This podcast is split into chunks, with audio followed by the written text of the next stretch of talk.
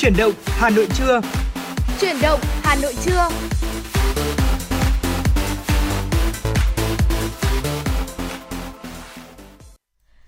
Ngọc Mai và Tuấn Anh xin được chào đón quý vị thính giả đang đến với chương trình Chuyển động Hà Nội trưa được phát sóng trực tiếp ở tần số FM 96 MHz của Đài Phát thanh và Truyền hình Hà Nội. Và trong buổi trưa ngày hôm nay, trong khung giờ từ 10 giờ đến 12 giờ trưa thì chúng tôi sẽ mang đến những à, tin tức cập nhật mới nhất dành cho quý vị và các bạn liên quan đến tình hình dịch bệnh Covid-19 tại à, Việt Nam, tại thủ đô Hà Nội, tại thành phố Hồ Chí Minh và rất nhiều địa phương khác ở trong trên cả nước ta. Cùng với đó là chúng ta sẽ có những giây phút thư giãn với âm nhạc này. Chúng ta còn có những sự giao lưu tương tác với nhau thông qua tổng đài 024 3773 6688. Cùng với đó thì kênh tương tác trên Facebook của chúng tôi đó là chuyển động Hà Nội FM 96 cũng sẵn sàng chào đón tất cả những à, bình luận, những phần nhắn tin của quý vị thính giả gửi về để chia sẻ với chúng tôi tất cả những vấn đề xoay quanh đời sống xã hội. À, Tuấn Anh thân mến, trong buổi sáng ngày hôm nay chúng ta đã kết thúc khung giờ từ 6 giờ 30 đến 7 giờ 30. À, dạ. Vậy thì à, từ 7 giờ 30 đến tận à, bây giờ là 10 giờ rồi.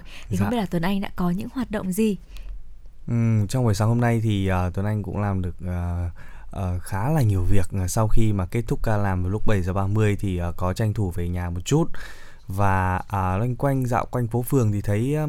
uh, trong những cái ngày cuối cùng giãn cách xã hội như thế này thì cảm thấy là uh, bắt đầu là dần dần là có những cái động thái có những cái cửa hàng uh, bán hàng mang về ừ. thì họ đã có những cái động thái là uh, làm uh, uh, rất là chuẩn bị rất là nhiều những thứ để ngày hôm nay chúng ta bắt đầu vào một cái ngày uh, uh, mới và uh, Ờ, có một cái um, có thể đã được buôn bán này cũng như là bán hàng mang về nên là mọi người rất là hứng khởi để uh, chuẩn bị cho đến ngày 21 à, tháng 9 này thì chúng ta sẽ hết đợt giãn cách xã hội chúng ta trở về với chuyển chuyển dần sang cái trạng thái bình thường mới chị Ngọc Mai ạ. Ừ. À, như Tuấn Anh nói là chúng ta sắp hết giãn cách xã hội nhưng mà là chỉ hết đợt này thôi nhá. Chúng ta vẫn luôn luôn phải nhớ rằng để có thể bảo vệ những thành quả trong những ngày hôm những những ngày gần đây đó chính là Hà Nội của chúng ta dạ. ít những ca cộng đồng hơn à, thì chúng ta cần phải thực sự là nghiêm túc tuân thủ những quy định 5K, 5T của Bộ Y tế và chúng ta nếu không có việc gì thì cũng hạn chế đi ra ngoài đường quý vị nhé. À, còn ngay bây giờ thì Ngọc Mai và Tuấn Anh cũng sẽ cập nhật những thông tin mới đến quý vị thính giả. Thưa quý vị, à, các cơ quan nội chính là lực lượng nòng cốt trung à, kiên, là thanh bảo kiếm sắc bén, là lã chắn vững chắc để bảo vệ Tổ quốc, bảo vệ nhân dân, bảo vệ Đảng, nhà nước và chế độ, là những khẳng định của Tổng Bí thư Nguyễn Phú Trọng – à, quân đội chúng ta là quân đội nhân dân, công an là công an nhân dân, viện kiểm sát là viện kiểm sát nhân dân, tòa án là tòa án nhân dân, đảng lãnh đạo, nhà nước quản lý, nhân dân làm chủ. Có nghĩa là chúng ta đều là công bộc, là đầy tớ của nhân dân, từ nhân dân mà ra, vì nhân dân mà phục vụ. Tổng Bí thư cũng ờ, căn dặn cán bộ, chiến sĩ, công chức các cơ quan nội chính luôn phải cảnh giác, tỉnh táo, không ngừng tu dưỡng, rèn luyện bản lĩnh chính trị, phẩm chất đạo đức, tác phong công tác lối sống, phải có bản lĩnh, có dũng khí bảo vệ cái đúng, bản thân phải liêm, phải sạch, phải biết gương mẫu giữ gìn, trọng liêm sỉ, không chịu bất cứ sức ép, không trong sáng nào, bất cứ sự cám dỗ mua chuộc nào, thực sự công tâm, khách quan và à, phụng công thủ pháp, trí công vô tư. Thưa quý vị, thành phố Hồ Chí Minh sẽ thực hiện giải pháp an toàn tới đâu mở cửa tới đó, mở cửa tới đâu an toàn tới đó. Ông Phạm Đức Hải, Phó trưởng ban chỉ đạo phòng chống dịch thành phố Hồ Chí Minh cho biết, thành phố Hồ Chí Minh xác định dịch vẫn đang diễn biến phức tạp, có thể kéo dài tại nhiều địa phương. Biến chủng Delta ủ bệnh ngắn, khả năng phát tán nhanh. Nồng độ virus trong dịch hầu họng gấp khoảng 1.000 lần so với những chủng trước đó khi thực hiện giãn cách xã hội và tăng cường giãn cách xã hội phải xác định được phạm vi, quy mô theo nguyên tắc ở phạm vi nhỏ nhất, hẹp nhất. Đây là những nguyên tắc rất mới và rất quan trọng. Kiểm soát dịch nhanh nhất có thể trong vòng 14 ngày. Ông Hải cho biết, thành phố Hồ Chí Minh sẽ thần tốc xét nghiệm trong khu vực nguy cơ và khu vực nguy cơ cao phải xét nghiệm người dân 3 lần 7 trên 7 ngày. Thưa quý vị, đại dịch COVID-19 đã cướp đi sinh mạng của hàng chục ngàn người, trong đó có những công dân lao động. Điều đau xót họ mất đi để lại những đứa con thơ dại đang tuổi đi học. Cuộc sống vợ con của người ở lại gặp vô vàn khó khăn. Ông Phạm Chí Tâm, Phó Chủ tịch Liên đoàn Lao động Thành phố Hồ Chí Minh thì cho biết, hiện nay Liên đoàn Lao động Thành phố Hồ Chí Minh đang chỉ đạo các cấp công đoàn thống kê số lượng công nhân bị uh, mất do dịch Covid-19 vì công nhân hiện nay hầu hết đã về các địa phương sinh sống chứ không đi làm, nên việc cập nhật tình hình công nhân còn có những khó khăn. Các công đoàn cơ sở khi biết có công nhân lao động mất vì Covid-19 và có con nhỏ đang đi học, chủ động chăm lo, hỗ trợ trước rồi báo cáo với công đoàn cấp trên. Tổ chức công đoàn thành phố Hồ Chí Minh sẽ quan tâm chăm lo gia đình các công nhân lao động bị mất do dịch Covid-19, trong đó chú trọng hỗ trợ con công nhân đang trong độ tuổi đi học để các cháu không phải vì mồ côi cha mẹ mà không được đến trường. Nhằm đáp ứng mục tiêu kép của chính phủ vừa phòng dịch COVID-19 vừa phát triển kinh tế và nguyên tắc an toàn đến đâu mở cửa đến đấy, Tổng công ty Cảng hàng không Việt Nam ACV và các hãng bay đã thiết lập xây dựng chương trình hành lang xanh trong ngành hàng không với mục tiêu đảm bảo an toàn phòng chống dịch, tạo niềm tin cho hành khách và phục hồi việc đi lại bằng đường hàng không trong trạng thái bình thường mới. Theo đó, các hãng hàng không chủ trì xây dựng các tiêu chí cho các hành khách xanh, máy bay xanh, phương tiện xanh, quy trình xanh. ACV chủ trì xây dựng các tiêu chí hạ tầng xanh, quy trình khai thác xanh. Dự kiến đầu tuần tới, việc xây dựng hành lang xanh sẽ được hoàn tất. Đây là cơ sở cụ thể để đề xuất với Chính phủ, Thủ tướng Chính phủ, các bộ, ngành, Ban chỉ đạo quốc gia phòng chống dịch COVID-19 xem xét, chỉ đạo khôi phục khai thác nội địa trên toàn mạng và từng bước mở các chuyến bay quốc tế. Thưa quý vị, vừa rồi là những thông tin nóng hổi nhất do phóng viên của chúng tôi vừa thực hiện và chúng tôi sẽ còn tiếp tục cập nhật thêm nhiều thông tin mới sau một ít phút nữa. Còn bây giờ thì hãy à, cùng nhau trở lại với những giai điệu âm nhạc của chương trình ngày hôm nay. Xin mời quý vị cùng thưởng thức ca khúc mang tên Ôm trọn nỗi nhớ.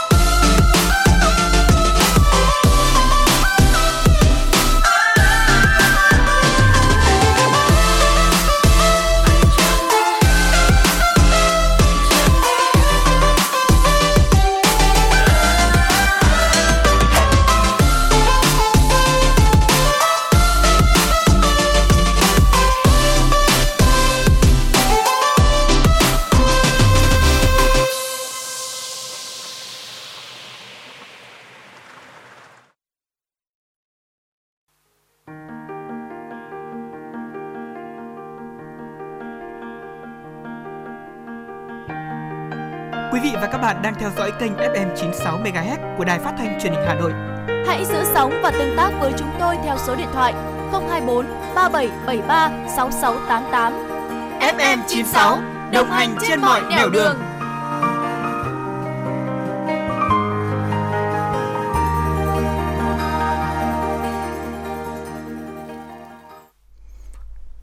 Quý vị và các bạn thân mến, trở lại với chương trình ngày hôm nay. Thưa quý vị, à, như chúng tôi vừa đưa tin à, phần đầu chương trình, à, chắc chắn rồi, đại dịch Covid-19 đã ảnh hưởng ờ, ờ, không nhỏ đến đời sống của nhân dân và cụ thể nhất là những hộ kinh doanh và đặc biệt là những người nông dân đúng không chị Ngọc Mai? À, trong thời điểm này khi mà kể cả chợ truyền thống cũng phải đóng cửa lại để chúng ta thực hiện những cái công tác phòng chống dịch bệnh Covid-19. Ừ, à, đó là những với những uh, uh, hộ kinh doanh và những vâng. người nông dân. Thế thì còn chúng ta thì đại dịch Covid-19 đã ảnh hưởng trực tiếp đến chúng ta như thế nào? Ngọc Mai có thể lấy ví dụ như là trong từng bữa ăn của chúng ta thì các loại thức ăn như là thịt thà, hoa quả, rau xanh thì cũng dạ. đã giảm số lượng đi khá là nhiều rồi. À, những loại rau xanh hay là thịt thì cũng mua khó hơn. Chúng ta à, phải có giấy đi chợ để đi mua luân phiên đúng không ạ? Thế dạ. còn Tuấn Anh thì sao? Tuấn Anh đi chợ như thế nào? Tuấn Anh mua rau củ ở đâu vậy? À, bình thường thì uh, ở gần nhà của của tôi ấy thì có uh, các cái um, uh, hệ thống như là có Opmark này với lại là uh, Vinmart cho nên là uh, ngoài việc là chúng ta mua uh, tôi trực tiếp mua tại chợ truyền thống thì tôi cũng có đến những cái siêu thị này để mua. Ngoài ra thì um, uh, uh, chúng tôi uh, tôi còn uh, có mua hàng ở trên những cái kênh thương mại điện tử nữa chị Ngọc Mai ạ. Ừ. À, bởi vì là bây giờ à, thanh toán việc thanh toán online đã trở nên dễ dàng hơn bao giờ hết với rất là nhiều những cái ứng dụng ví điện tử này để giúp cho việc thanh toán online cũng như là mua hàng online à, cũng rất là dễ dàng và Uh, không biết thì rằng rằng là chị Ngọc Mai là một người nội trợ chính của gia đình ấy thì chị thường hay mua ở uh, các cái trung tâm thương mại chợ truyền thống hay là thích mua hàng ở uh, sàn thương mại điện tử hơn. Ừ, đúng như là Tuấn Anh chia sẻ uh, trong thời gian vừa qua đại dịch Covid-19 diễn biến phức tạp do đó là chúng ta uh, có một cái câu slogan uh, tôi đặt ra cho chính bản thân mình đó dạ. là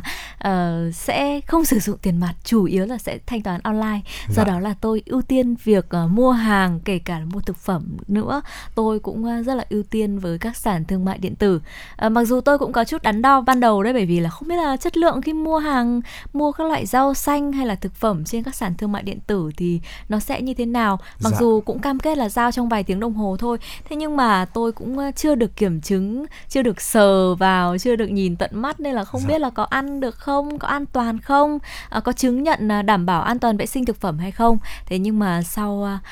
một vài lần à, thử mua thì tôi cũng rất là hài lòng với những sản phẩm này và chắc chắn rồi tôi trong thời gian tới cũng vẫn sẽ uh, mua các loại thực phẩm trên các sàn thương mại điện tử để ủng hộ cho những người nông dân, ủng hộ cho những hộ kinh doanh đã mang cái sản phẩm của mình tiêu thụ trên các sàn thương mại điện tử. Dạ vâng, à, đây cũng là một trong những cách mà à, Bộ Thông tin và Truyền thông cũng như là Bộ Công Thương đã à, sử dụng để có thể là giúp đỡ cho những à, người nông dân à, trong à, mùa dịch Covid-19 như thế này để làm sao mà đưa được những cái sản phẩm nông sản đến với tay người tiêu dùng một cách nhanh nhất và tiện nhất và à, chị Ngọc Mai cũng đã được à, uh, trải hưởng nghiệm, trải nghiệm cũng như là uh, được uh, thử uh, mua hàng online trên trang sàn thương mại điện tử và đã có thấy được những cái tác dụng nhất định của nó. Uh, vâng, cụ thể thì um, dưới sự chỉ đạo của Bộ Thông tin và Truyền thông cùng với Bộ Công Thương thì sàn thương mại điện tử Vỏ Sò uh, vỏ sò.vn của Viettel Boss thì đã đưa những cái sản phẩm vải đặc sắc của Bắc Giang lên uh, sàn này vào ngày 25 tháng 8 vừa à, 28 tháng 5 vừa qua với mục tiêu là tiêu thụ 100 tấn vải trên một ngày và đồng thời thì sàn thương mại điện tử à, Vỏ Sò cũng đã hỗ trợ hướng dẫn đào tạo và đồng hành cùng với bà con nông dân ở tại Bắc Giang tạo những cái gian hàng và chủ động đăng bán các cái sản phẩm ở trên sàn này. À, một ngày sau khi vải Bắc Giang à, được đưa lên sàn thương mại điện tử Vỏ Sò thì đơn vị này cho hay cũng đã có hơn một tấn vải được khách đặt mua từ trước. Ừ, đó là tại tỉnh Bắc Giang, còn tại tỉnh Sơn La thì sao? Với những giải pháp tương tự, các mặt hàng nông sản như là mận hậu của Sơn La, xoài tròn Yên Châu Sơn La thì cũng đã chính thức lên sàn thương mại điện tử Shopee để có thể phân phối tại thị trường Hà Nội cũng như thành phố Hồ Chí Minh vào chiều ngày 28 tháng 5 vừa qua. Nông sản đặc sản của tỉnh Sơn La cũng chính thức được bàn giao cho các sàn thương mại điện tử để ra mắt người tiêu dùng. Các sản phẩm lên sàn thương mại điện tử thì đều được Cục Xúc tiến Thương mại hỗ trợ truy xuất nguồn gốc sản phẩm, gắn tem nhãn, đảm bảo minh bạch về thông tin sản phẩm đó à, việc mà chúng ta à, truy xuất nguồn gốc sản phẩm cũng như là gắn những cái tem nhãn như vậy thì khiến cho những người uh, tiêu dùng như Ngọc Mai đây cảm dạ. thấy rất là yên tâm để có thể uh, mua những cái sản phẩm này về cho gia đình sử dụng. Uh, đó là về Bắc Giang và Sơn La trong thời gian vừa qua đã đưa các sản phẩm nông sản lên các sàn thương mại điện tử và còn các tỉnh khác thì sao? Xin mời Tuấn Anh cùng chia sẻ tiếp tục. Dạ vâng ạ, à, với cái chương trình là ứng dụng thương mại điện tử giúp hỗ trợ tiêu thụ sản phẩm ở tỉnh à, Đồng Tháp thì với sự tham gia của hai sàn thương mại điện tử lớn tại Việt Nam thì bao gồm Vỏ Sò và Bossmart đã hỗ trợ hơn 500 sản phẩm của hơn 100 doanh nghiệp tại địa bàn tỉnh Đồng Tháp để à, đưa lên phân phối ở sàn thương mại điện tử vỏ sò.vn và botmas.vn. Ngoài nhóm hàng nông sản thì chương trình Gian hàng Việt trực tuyến quốc gia vẫn tiếp tục triển khai hỗ trợ các sản phẩm Việt, thương hiệu Việt uy tín, phát triển các kênh thương mại điện tử với các nhóm sản phẩm công nghiệp, thực phẩm chế biến như là Vinamilk, Mộc Châu Milk, Văn phòng phẩm Thiên Long, Điện Quang, Tôn Hoa Sen, Ba Huân vân vân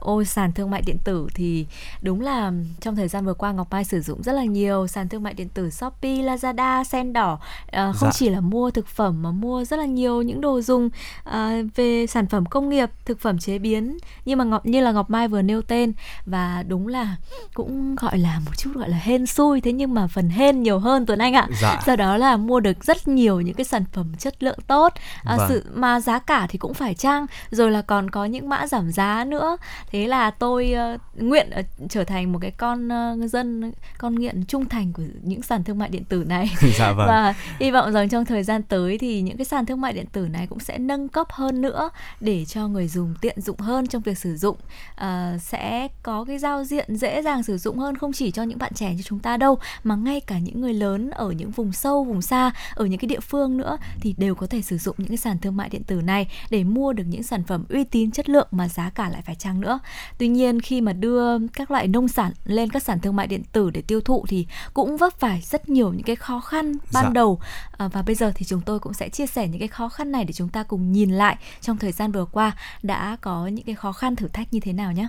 Dạ vâng, à, việc bán nông sản qua sàn thương mại điện tử thì rõ ràng rồi sẽ vấp phải một số khó khăn như là những cái vấn đề về cung ứng, quả từ vườn đến tay người tiêu dùng thì phải qua một loạt bên trung gian như ờ, thương lái thu mua này, nhà vận chuyển rồi uh, sàn thương mại điện tử. Và để giữ được độ tươi ngon như mới uh, và đòi hỏi quy trình đòi rất là nghiêm ngặt về uh, bảo quản. Và bên cạnh đó thì thói quen tiêu dùng lâu nay như là mua trực tiếp nhằm kiểm tra thực tế nông sản khi mà chúng ta mua như chị Ngọc Mai vừa chia sẻ. Nếu mua online qua các sàn thương mại điện tử thì người mua cần một sự kiểm định của các cơ quan chức năng, cam kết của các đơn vị trong chuỗi cung ứng cũng như từ chính các hợp tác xã và người nông dân để à, yên tâm hơn khi à, thực hiện à, mua bán trên sàn thương mại điện tử.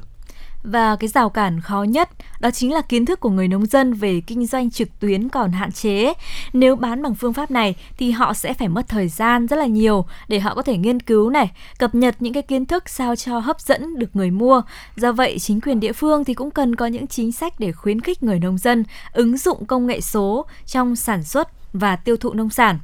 À, vậy thì à, bên cạnh cái việc chính quyền địa phương có những chính chính sách để khuyến khích người nông dân ứng dụng công nghệ số thì chúng ta còn có những cái giải pháp như thế nào nữa để có thể nâng cao được hiệu quả của công tác đưa nông sản lên sàn thương mại điện tử. Vâng. Đầu tiên thì các sàn thương mại điện tử chắc chắn rồi sàn thương mại điện tử thì cần phải bố trí lực lượng để hỗ trợ tại chỗ hướng dẫn bà con nông dân các kỹ năng như là đăng ký tài khoản này đưa các sản phẩm lên sàn thương mại điện tử như thế nào. Bên cạnh đó, phối hợp với Sở Công Thương,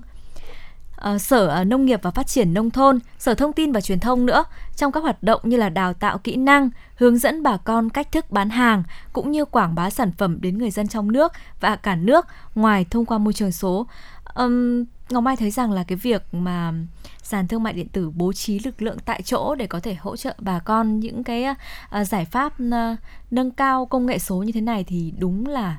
cái việc khó khăn nhất đấy ạ. Dạ vâng, bởi vì là bà con nông dân thường là ở trong cái độ tuổi uh, uh, cao tuổi, còn bởi vì là người trẻ chúng ta thường là sẽ uh, uh, chuyển sang những cái xu hướng làm việc khác chứ uh, hiện nay rất là ít người trẻ làm làm nông, cho nên là uh, hầu hết là những uh, người nông dân thì uh, thường là uh, về những cái mặt là công nghệ thông tin thì đang còn hạn chế, nên là đây là một cái giải pháp và Tuấn Anh nghĩ rằng nếu mà thực hiện tốt uh, thì uh, sẽ được nâng cao uh, cái tiêu chuẩn chung cho những người người nông dân ờ, mà có những kiến thức về sàn thương mại điện tử sẽ ờ, cho họ có thêm một cơ hội có thêm một cái kênh để đưa những sản phẩm của mình đến với tay người tiêu dùng nhiều hơn À, ngoài ra thì cũng có những cái giải pháp như là các sàn chủ động nâng cấp công nghệ để có thể à, phù hợp hơn với những tình hình thực tế tại à, tỉnh này, à, phát triển các cửa hàng số, à, thanh thanh toán điện tử qua tài khoản này và chú ý đến việc xây dựng thương hiệu cho từng hộ gia đình một. Các sàn còn cần tích cực phối hợp với các sở ngành liên quan để có thể lên danh sách các hộ, hợp tác xã có sản phẩm đạt tiêu chuẩn tiêu thụ, khảo sát đặc tính sản phẩm của địa phương, từ đó thống nhất các phương án đóng gói và lưu thông hàng hóa. À, ví dụ như là các loại rau hay là các loại uh, hoa quả như là vải nhãn thì chúng ta cần phải có những cái phương án khác nhau đúng không ạ dạ. phương án bảo quản khác nhau đóng gói khác nhau lưu thông khác nhau làm sao để giữ được chất lượng tươi ngon nhất cho các loại rau cho các loại thực phẩm nông sản cho các loại à, hoa quả của từng địa phương nữa thời gian vận chuyển từ địa phương đó đến các thành phố lớn là bao lâu cần được bảo quản như thế nào để dạ. giữ được độ à, tươi ngon nhất thì cũng là một bài toán khó cho các à, hộ kinh doanh cũng như là cho các sàn thương mại điện điện tử. Do vậy là trong thời gian tới hy vọng rằng cái ờ, mô hình đó là đưa ờ, các nông sản lên sàn thương mại điện tử Ngọc Mai tin rằng sẽ còn được nhân rộng hơn nữa. Tuy nhiên là chúng ta cần thực hiện tốt những cái giải pháp mà Ngọc Mai và Tuấn Anh cũng vừa đưa ra để có thể đảm bảo rằng các nông sản đến tay người tiêu dùng sẽ được thơm ngon này, sẽ giữ được chất lượng tốt nhất này và sẽ luôn luôn giữ được cái chất lượng uy tín của từng địa phương, từng hộ kinh doanh đúng không? Dạ vâng ạ. À, còn bây giờ thì chúng ta sẽ cùng uh, cho quay trở lại với không gian âm nhạc của chương trình chuyển động Hà Nội trưa với một yêu cầu âm âm nhạc đến từ uh, vị thính giả có số đuôi số điện thoại là 858 ca khúc mang tên Gác lại âu lo. Xin mời quý vị cùng thưởng thức.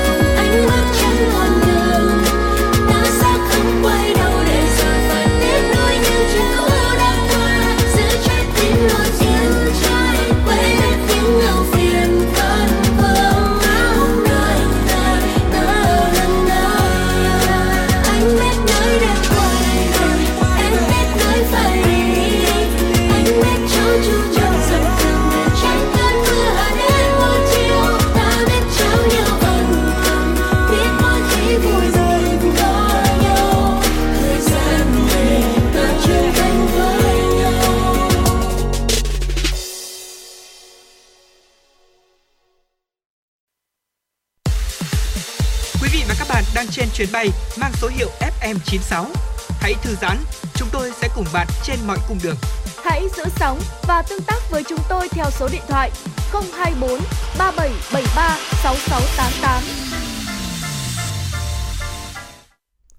Tiếp theo chương trình sẽ là những thông tin đáng chú ý khác. Thưa quý vị, ở thời gian vừa qua, lưu thông hàng hóa giữa các tỉnh, thành phố phía Nam gặp ách tắc bởi ảnh hưởng của dịch Covid-19. Đặc biệt tình trạng này đang diễn ra trên một số tuyến đường thủy nội địa. Đáng chú ý là chủ yếu trên ờ, lĩnh vực tiêu thụ nông sản. Mới đây, Cục Đường Thủy Nội địa Việt Nam cho biết để tháo gỡ đã triển khai nhiều giải pháp tập trung cho luồng xanh đường thủy gỡ khó cho lưu thông. Theo ghi nhận thực tế, luồng xanh đường thủy được triển khai trong giai đoạn này rất phù hợp bởi các tỉnh, thành phố phía Nam có hệ thống sông, rạch dày, dày đặc, thuận lợi cho việc vận chuyển hàng hóa. Hơn nữa, hạ tầng thủ tục cấp phép thương phương tiện cũng được điều kiện tạo điều kiện tốt nhất. Tuy nhiên, rào cản lớn nhất là quá trình đi lại khi các địa phương ờ, thiếu thống nhất về các điều kiện về y tế với người và phương tiện như không đồng nhất về thời gian xét nghiệm. Đây là một trong những vấn đề đầu tiên cần tháo gỡ đối với vận tải trên tuyến đường thủy nội địa. Thời gian tới, các cơ quan chức năng cũng đã thông báo đến các doanh nghiệp vận tải chuẩn bị các giấy tờ, thủ tục khi lưu thông qua mỗi chốt kiểm soát. Đồng thời, thời gian tới sẽ phối hợp với các địa phương thành lập các trạm test nhanh COVID, từ đó tạo điều kiện thuận lợi, rút ngắn chi phí, thời gian, đẩy mạnh lưu thông hàng hóa trên tuyến thủy nội địa. Sở Giao thông Vận tải Hà Nội cho biết đơn vị đang tham khảo ý kiến của sở ban ngành về việc đề xuất cho shipper công nghệ hoạt động trở lại sau ngày 21 tháng 9 hoặc có thể sớm hơn tùy tình hình diễn biến của dịch bệnh.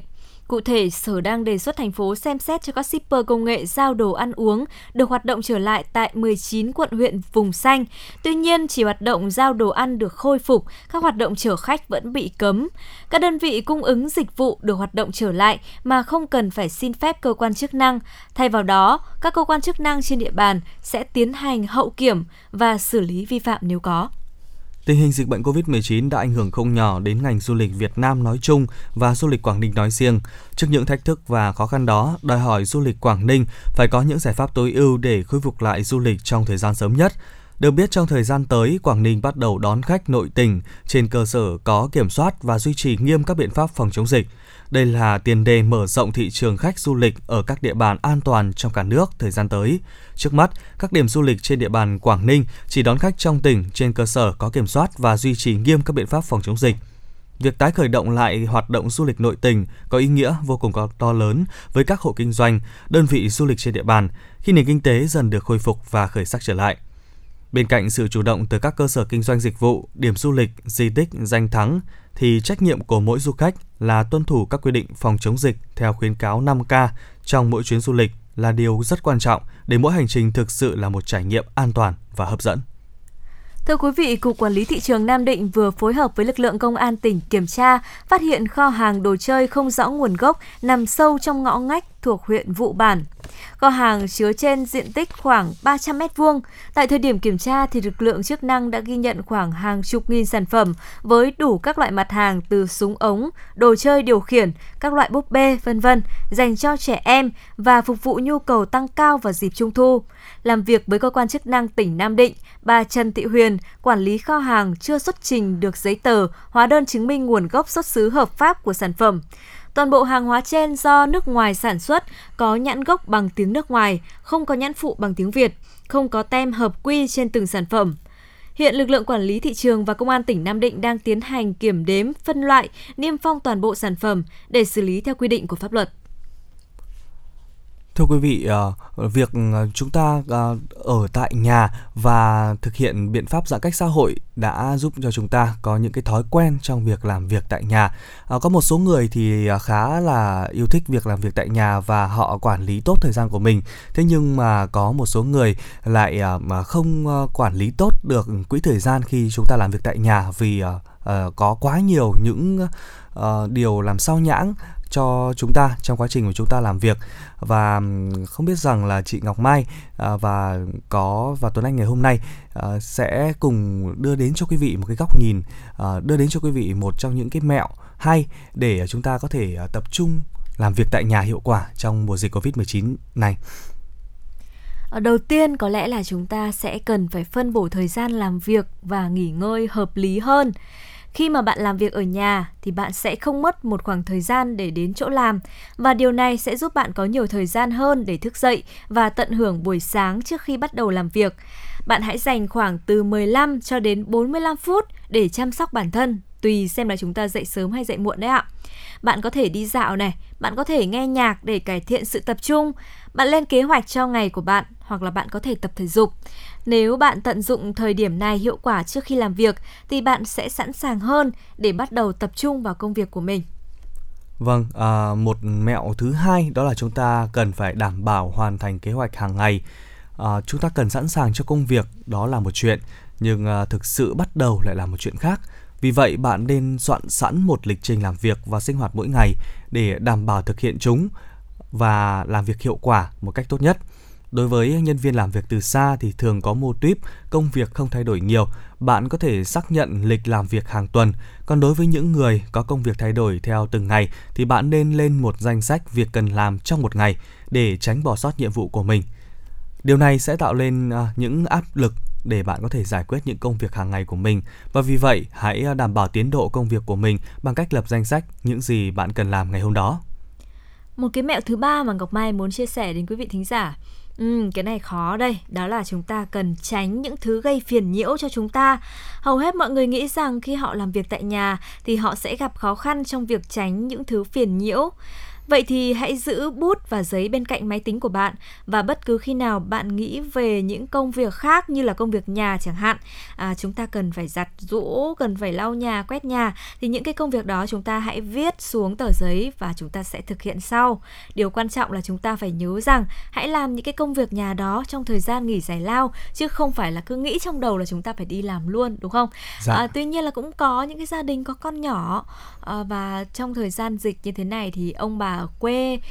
không lên để chăm sóc không lên để trông các cháu hộ được ấy thì những cái gia đình này cũng phải có những cái biện pháp khác thôi. Vì là việc mà con mè nheo ở bên cạnh rồi khóc lóc ỉ ôi đòi bố mẹ thì chúng ta không thể nào mà chúng ta gạt sang một bên được Tuấn dạ. Anh ạ. À, do đó là cũng có rất là nhiều những cái nguyên nhân khác tác động vào khiến cho chúng ta mất tập trung trong à, việc à, làm việc tại nhà mùa dịch như thế này Vâng, nói đến à, việc à, tập trung thì uh,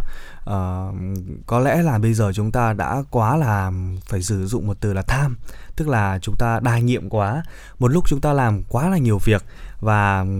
thậm chí à, ngay cả chiếc điện thoại của chúng ta cũng là một trong những cái để à, khiến chúng ta à, mất tập trung và gây phiền nhiễu. Ờ, ví dụ như Tuấn Anh khi mà đang làm một cái công việc online tại nhà mà có những cái thông báo trên điện thoại, những cái tin nhắn đến từ các mạng xã hội Facebook Zalo làm cho ta có một cái cảm giác là phải check tin nhắn ngay, phải ờ, check email ngay để xem là à, có cái công việc gì à, mới chuyển đến thế nhưng mà quý vị à, đừng như Tuấn Anh nhé à, chúng ta hãy cố gắng là trong lúc chúng ta làm việc này chúng ta chỉ làm duy trì một việc một lúc thôi còn những việc như là check tin nhắn điện thoại email thì chúng ta nên dành ra một khoảng thời gian nhất định trong ngày để check và kiểm tra những cái thông tin đó tránh việc là cứ khoảng 2 phút hay là 5 phút chúng ta lại cầm điện thoại lên một lần như vậy rất dễ gây sao nhãng trong quá trình làm việc ạ. Ừ. Tuấn Anh là check email sau đó thấy công việc khác thì bị sao nhãng còn với tôi thì chỉ có check uh, Facebook với TikTok Dạ. Sau đó là có những đoạn âm nhạc nổi lên là bắt đầu người phấn chấn hơn lại cảm thấy phải lướt thêm vài cái nữa thế là thôi cũng phải mất khoảng 30 phút để ngồi xem xem là các bạn trẻ đang có những xu hướng như thế nào Dạ. thế sau đó là chúng ta thực sự là Ngọc Mai khi mà làm việc thì cũng cần phải tránh xa chiếc điện thoại rất là xa rất là lâu đấy nếu không thì đúng là tôi không thể làm hoàn thành được những công việc một con người phải nói là không tập trung lắm hy vọng rằng Nhưng với những cái mẹo ngày hôm nay mà Tuấn Anh cũng như là chính bản thân tôi à, được đọc như thế này cho quý vị thính giả thì bản thân tôi cũng thu nạp được những cái kiến thức này Dạ. thu nạp được những cái mẹo này để tôi có thể tập trung hơn trong công việc trong những ngày sắp tới Dạ vâng, đấy đấy là tình trạng trọng ừ, chung của tất cả chúng ta trong uh, thời gian hiện nay khi mà quá trình chúng ta ở nhà và chúng ta tiếp xúc với điện thoại lên mạng quá là nhiều như vậy. À, còn ờ, mẹo thứ tư mà chúng tôi muốn truyền tải cho quý vị đó là chúng ta cần phải ờ, có những cái thời gian nghỉ giải lao một cách hợp lý. Việc à, nghỉ giải lao thì à, để tạo ra một cái quãng ngưng giúp cho cơ thể lấy lại à, cân bằng là một điều cần thiết. Tuy nhiên các bạn đừng quá lạm dụng thời gian này. Bạn có thể để điện thoại ở nhà và đi bộ quanh nhà hay ra ban công tưới cây. Bên cạnh đó thì hãy rèn luyện những thói quen tập thể dục trong một vài phút, thực hiện một vài động tác yoga uốn cơ thể nhẹ nhàng cho lúc giải lao để các cơ của bạn được linh hoạt hơn. Tuy nhiên, quãng nghỉ này thì không được dài quá để à, bạn vẫn giữ vững tập trung vào công việc và không bị sao lãng bởi những suy nghĩ khác. Và một mẹo nữa đó chúng đó là chúng ta sẽ tạo một không gian làm việc thật là phù hợp.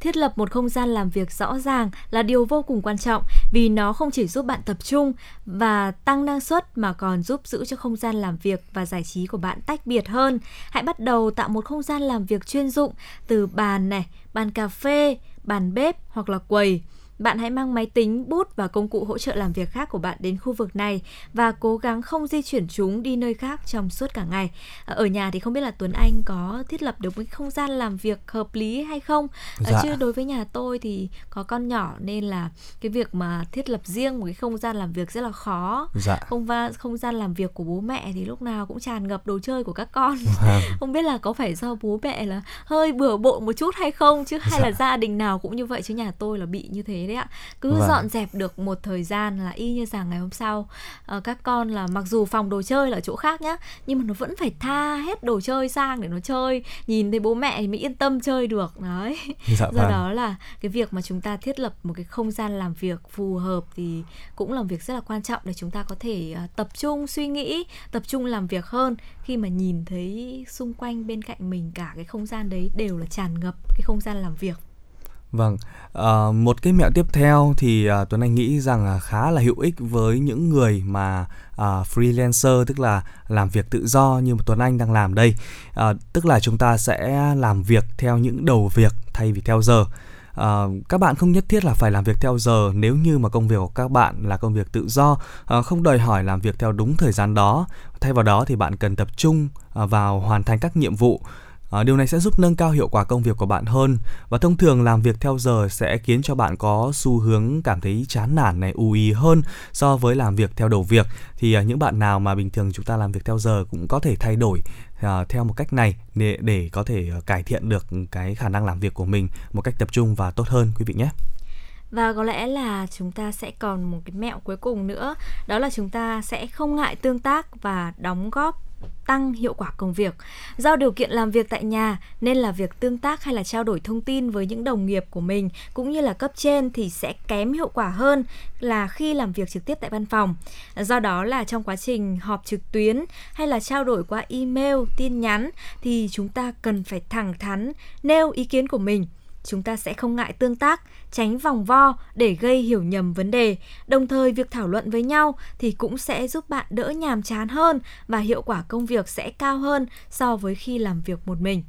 Ừ, Ngọc Mai và Tuấn Anh thì cũng vừa chia sẻ đến quý vị thính giả 7 mẹo để chúng ta có thể tập trung làm việc tại nhà, không bị sao lãng trong ờ, khi làm việc tại nhà mùa dịch Covid-19 như thế này. À, không biết là trong 7 cái phương án này thì Tuấn Anh đã thực hiện được mấy cái rồi?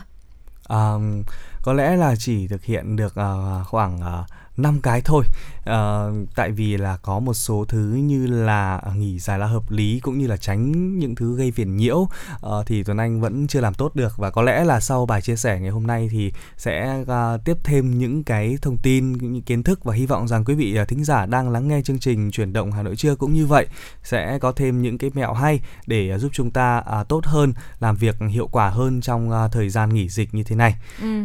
Với cái phần à, chia sẻ vừa rồi của Ngọc Mai và Tuấn Anh liên quan đến việc chúng ta tập trung làm việc tại nhà thì không hiểu sao là tôi lại hừng hực khí thế. Tôi bây giờ thì đang rất là muốn là thực hiện ngay tất cả những điều này để Dạ. có một cái công việc có hiệu quả và năng suất tốt nhất và ngay bây giờ khi mà tôi đang có khí thế hừng hực như thế này thì rất hy vọng rằng Tuấn Anh có thể à, à, giúp tôi chọn ra một cái bài nhạc có cái giai điệu thật là sôi động một chút Dạ. à, để cho tôi cũng như quý vị thính giả nâng cao tinh thần làm việc trong ngày làm việc ngày hôm nay nhé. Vâng ạ và ngay bây giờ thì Tuấn Anh cũng, cũng xin mời những quý vị thính giả chúng ta sẽ cùng vặn to volume lên một chút để thưởng thức uh, ca khúc đến uh, từ chương trình hôm nay ca khúc với giọng ca của ca sĩ Văn Mai Hương mang tên Hương xin mời quý vị cùng thưởng thức.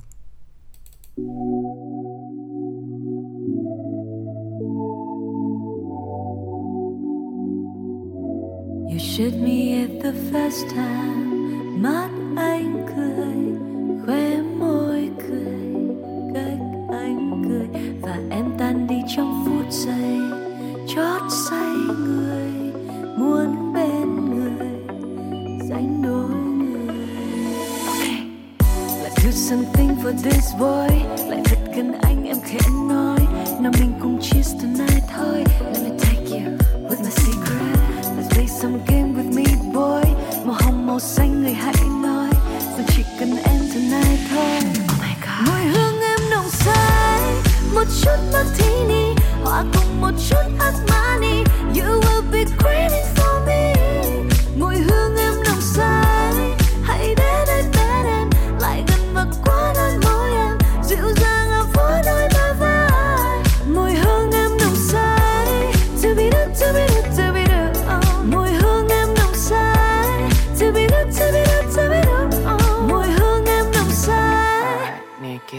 house Girl, anh đã xem mùi hương ấy Tôi rồi tim của anh đã bị em cướp lấy.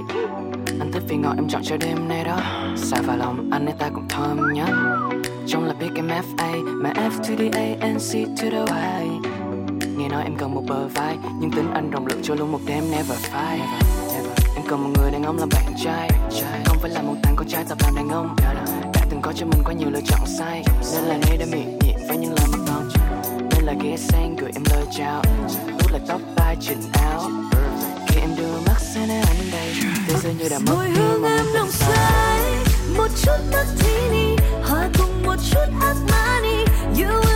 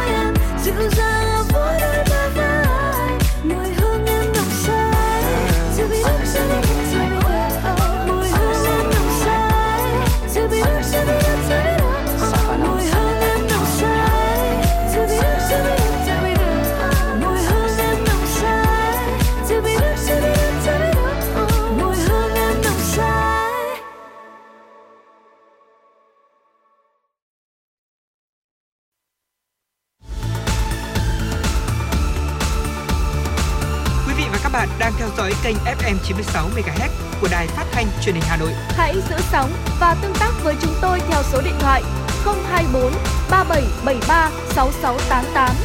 FM 96 đồng hành trên mọi nẻo đường.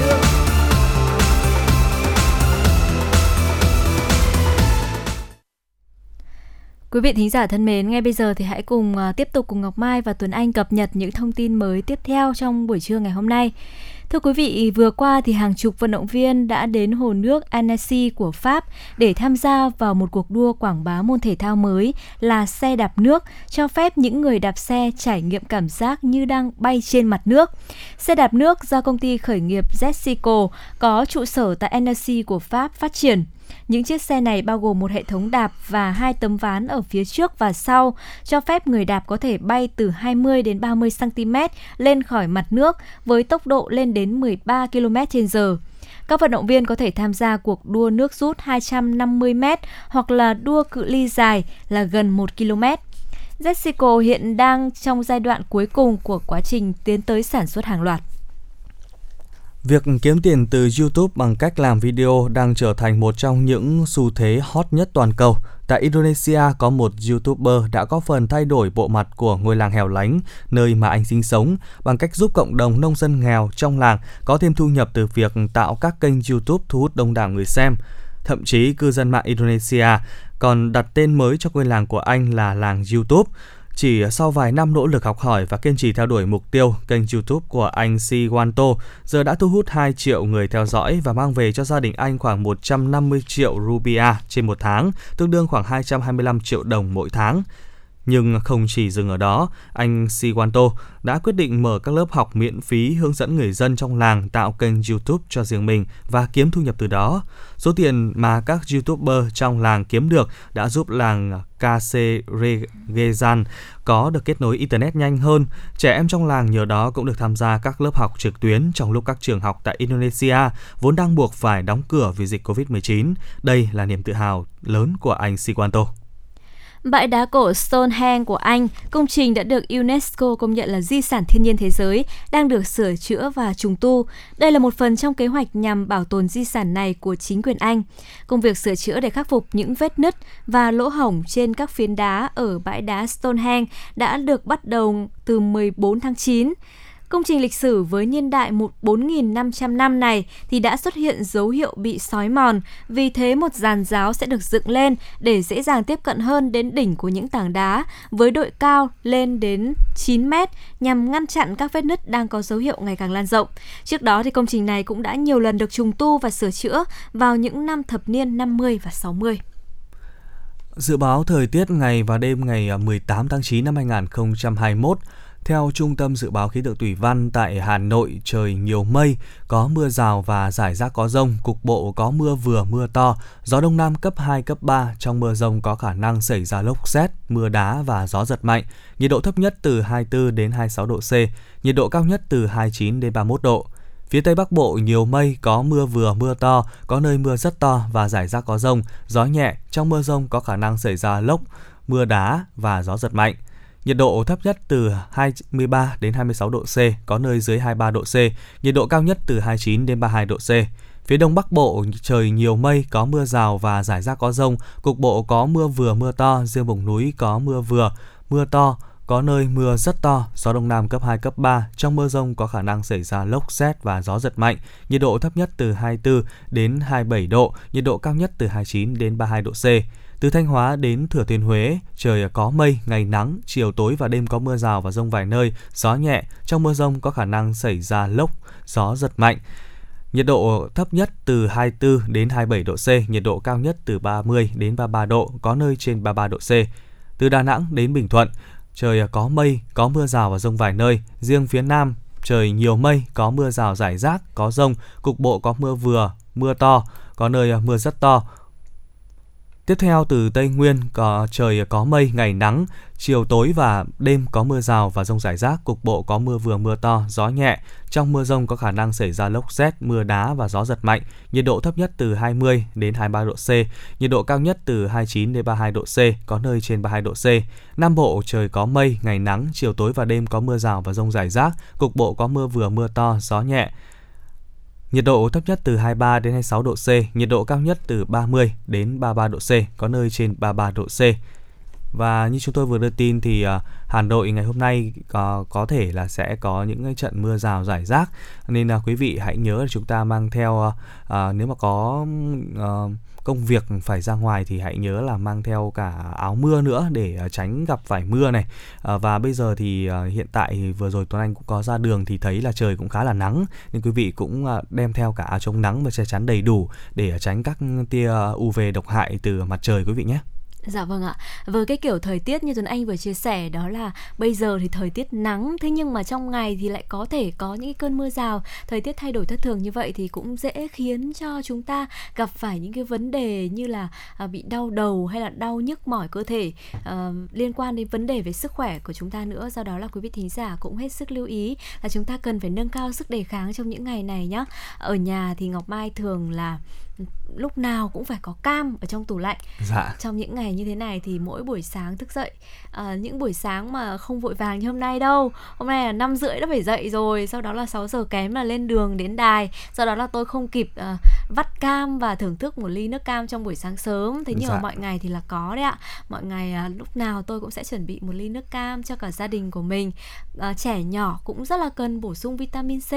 và một ly nước cam trong một buổi sáng thì thực sự rất là tuyệt vời giúp Dạ. chúng ta tăng cường sức đề kháng à, còn giúp chúng ta có một cơ thể dẻo dai rồi là da rẻ đẹp hơn tóc đẹp hơn nữa à, vậy thì không chỉ là tôi đâu mà hy vọng rằng Tuấn Anh cũng thế nhá Dạ. nhìn ờ, bên cạnh ờ, thấy Ngọc Mai chia sẻ mà im im này tôi biết là Tuấn Anh không uống nước cam mấy rồi đúng không ạ À, dạ vâng, à, nghe chị Ngọc Mai giới thiệu về cốc nước cam mà tự dưng cũng thấy thèm quá và có lẽ là tí nữa về cũng phải là mua ngay cam về để à, à, cùng với à, bạn gái mình thưởng thức những cái ly nước cam trong buổi trưa ngày hôm nay. lại còn thưởng thức nước cam cùng với bạn gái còn gì bằng nữa Dạ. à, bên cạnh à, việc chúng ta bổ sung nhiều hoa quả thì bổ sung à, nhiều rau xanh trong những bữa ăn hàng ngày cùng với đó là uống nhiều nước lọc lên thì cũng là những cái biện pháp giúp thanh lọc cơ thể và giúp cho chúng ta có một cái sức đề kháng tốt hơn không chỉ để chống chọi với covid 19 đâu mà còn giúp cho chúng ta những cái kiểu thời tiết thất thường như thế này cũng có thể là à, sức khỏe được tăng cường hơn và sẽ Dạ. không gặp phải những cái vấn đề như là đau đầu, đau nhức mỏi cơ thể. Và có một cái thông tin nữa mà Ngọc Mai muốn chia sẻ đến quý vị thính giả, đó là nhiều địa phương đã cho phép người ở vùng xanh của Hà Nội vào địa bàn. Nhiều tỉnh thành thì đã chấp nhận cho người ở vùng xanh của Hà Nội được phép vào địa bàn, trong đó theo công văn mới nhất của tỉnh Sơn La, những người trở về từ những khu vực đã hết thời gian giãn cách, tức là màu xanh theo quy định của Bộ Y tế thì sẽ được cách ly y tế tại nhà trong vòng 14 ngày. Còn tại Hải Phòng, những người đến hay là về từ các vùng xanh của Hà Nội cần thực hiện nghiêm cách ly tại nhà 14 ngày, lấy mẫu xét nghiệm ngày thứ 14, nếu âm tính thì sẽ kết thúc cách ly. Trong khi đó, tại tỉnh Thái Bình không tiếp nhận công dân sinh sống tại vùng đỏ ở Hà Nội. Người sống tại các vùng cam, vùng vàng và vùng xanh ở Hà Nội thì sẽ được phép về Thái Bình nhưng phải tuân thủ quy định phòng chống dịch của địa phương. Đặc biệt là công dân sinh sống tại vùng xanh khi đến Thái Bình chỉ cần khai báo y tế và theo dõi sức khỏe tại nhà. Đây là một cái thông tin mà Ngọc Mai rất là quan tâm bởi vì đã lâu lắm rồi mình không được về quê Dạ. à, thăm ông bà, thăm bố mẹ,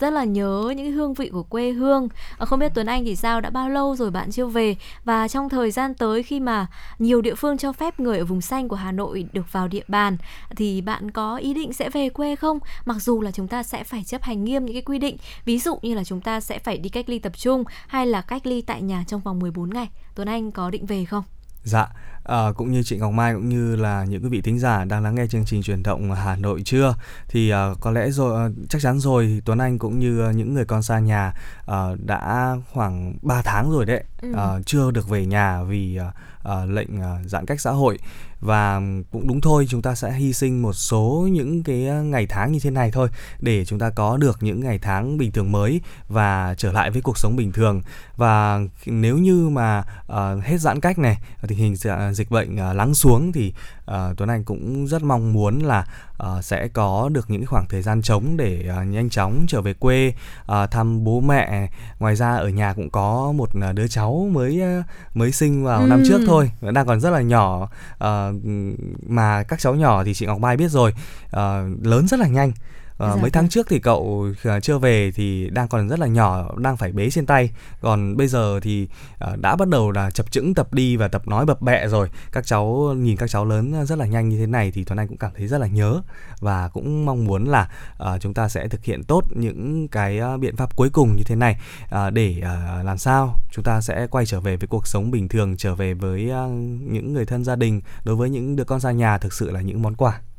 Dạ vâng ạ. À, có lẽ là sẽ là một thông tin cuối cùng thôi trước khi chúng ta sẽ đến với giai điệu âm nhạc và kết thúc phần khung ờ, từ 10 giờ đến 11 giờ. Ngọc Mai muốn chia sẻ đến quý vị thính giả đó là tại thành phố Hồ Chí Minh qua đợt xét nghiệm thứ tư thì tỷ lệ dương tính tại vùng xanh và vùng cận xanh là 0,5% và vùng vàng tỷ lệ dương tính là 0,6%. Thông tin được đưa ra tại buổi họp báo ngày hôm qua 17 tháng 9. Và từ nay đến hết tháng thì thành phố Hồ Chí Minh sẽ tiếp tục thực hiện xét nghiệm trên diện rộng. Các địa phương sẽ phải lấy mẫu xét nghiệm nhanh chóng để có thể ngăn chặn nguồn lây nhiễm và kịp thời điều trị.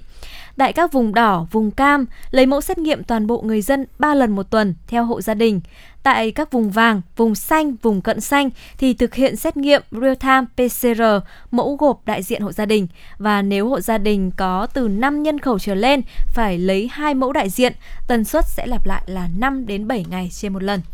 À, thông tin vừa rồi thì cũng đã khép lại phần tin từ 10 giờ đến 11 giờ của chúng ta ngày hôm nay. À, ngay bây giờ thì chúng ta cũng sẽ đến với một giai điệu âm nhạc à, và giúp cho buổi trưa của chúng ta sẽ trở nên thư giãn hơn, nhẹ nhàng hơn. Một ca khúc mà Ngọc Mai rất là yêu thích. Đó là ca khúc Chắc ai đó sẽ về qua sự thể hiện của ca sĩ Sơn Tùng MTP.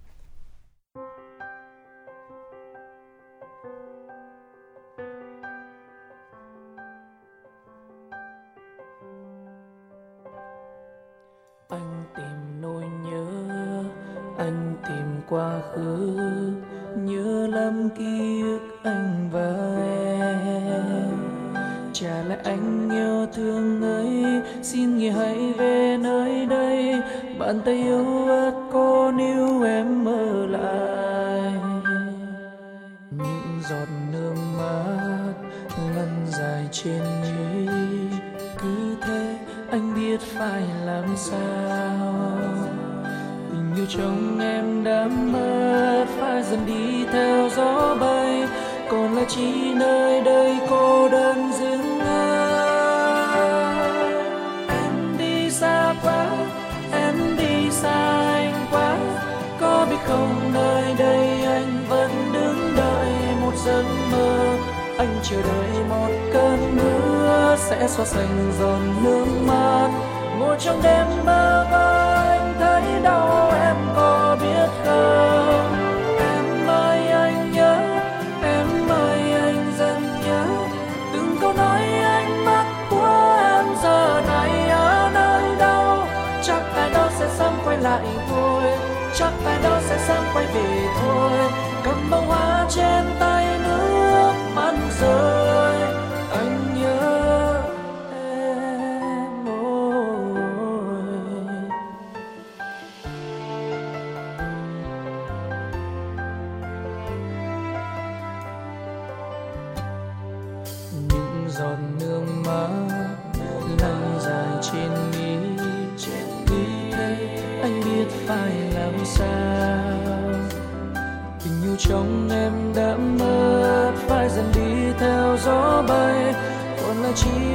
đây cô đơn riêng ai em đi xa quá, em đi xa anh quá. Có biết không nơi đây anh vẫn đứng đợi một giấc mơ. Anh chờ đợi một cơn mưa sẽ xóa sạch giọt nước mắt. Ngồi trong đêm mơ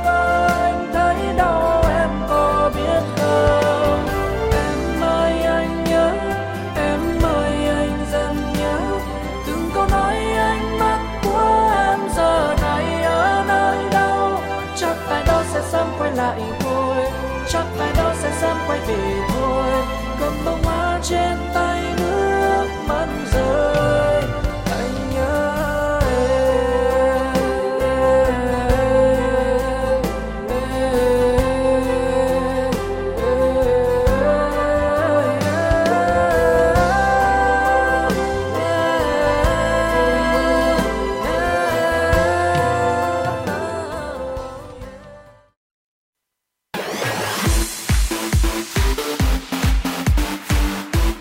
Chuyển động Hà Nội trưa. Chuyển động Hà Nội trưa.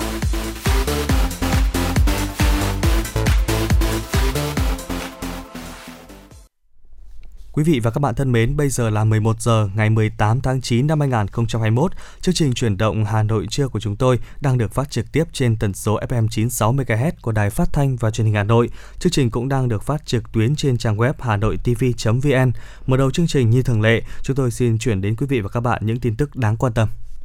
Thưa quý vị, ngày hôm qua tại trụ sở chính phủ, Hội đồng thẩm định quy hoạch sử dụng đất quốc gia thời kỳ 2021-2030, tầm nhìn đến năm 2050 và kế hoạch sử dụng đất 5 năm 2021 đến 2025 đã họp phiên đầu tiên dưới sự chủ trì của Phó Thủ tướng Chính phủ Lê Văn Thành, Chủ tịch Hội đồng.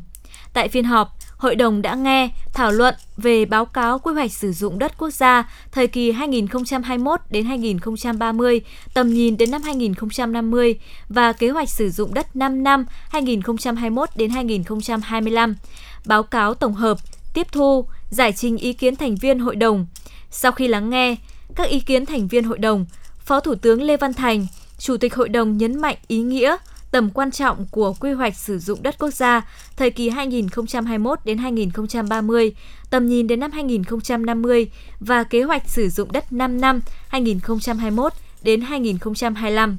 Yêu cầu đặt ra là quy hoạch, kế hoạch sử dụng đất đai vừa phải có tính thực tiễn cao để phục vụ phát triển, vừa có tính khoa học, thận trọng để đảm bảo có được không gian, tầm nhìn phát triển, nhất là bám sát mục tiêu, định hướng lớn của Đảng và Nhà nước. Trong thời gian tới, Phó Thủ tướng đề nghị Bộ Tài nguyên và Môi trường khẩn trương tiếp thu các ý kiến, tập trung hoàn thiện quy hoạch để trình các cấp có thẩm quyền theo quy định.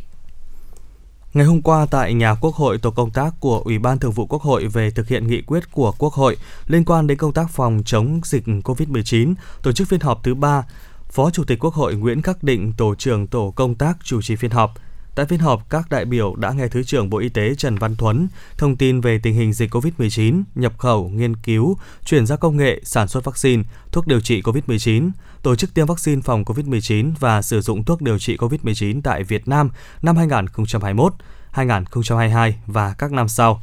Thứ trưởng Bộ Ngoại giao Nguyễn Minh Vũ thông tin về tiến trình thực hiện ngoại giao vaccine phòng COVID-19, thuốc điều trị COVID-19 tại Việt Nam và một số kịch bản sống chung với COVID trên thế giới. Sau đó, các đại biểu tập trung thảo luận, cho ý kiến về các nội dung này, đồng thời đề xuất nhiều giải pháp ứng phó với đại dịch COVID-19 trong tình hình mới. Kết luận phiên họp, Phó Chủ tịch Quốc hội Nguyễn Khắc Định giao tổ trưởng thường trực tổ công tác thực hiện nghị quyết số 30 năm 2021 QH15, tổng hợp các báo cáo, ý kiến, phát biểu để xây dựng báo cáo chung gửi Ủy ban Thường vụ Quốc hội và Quốc hội.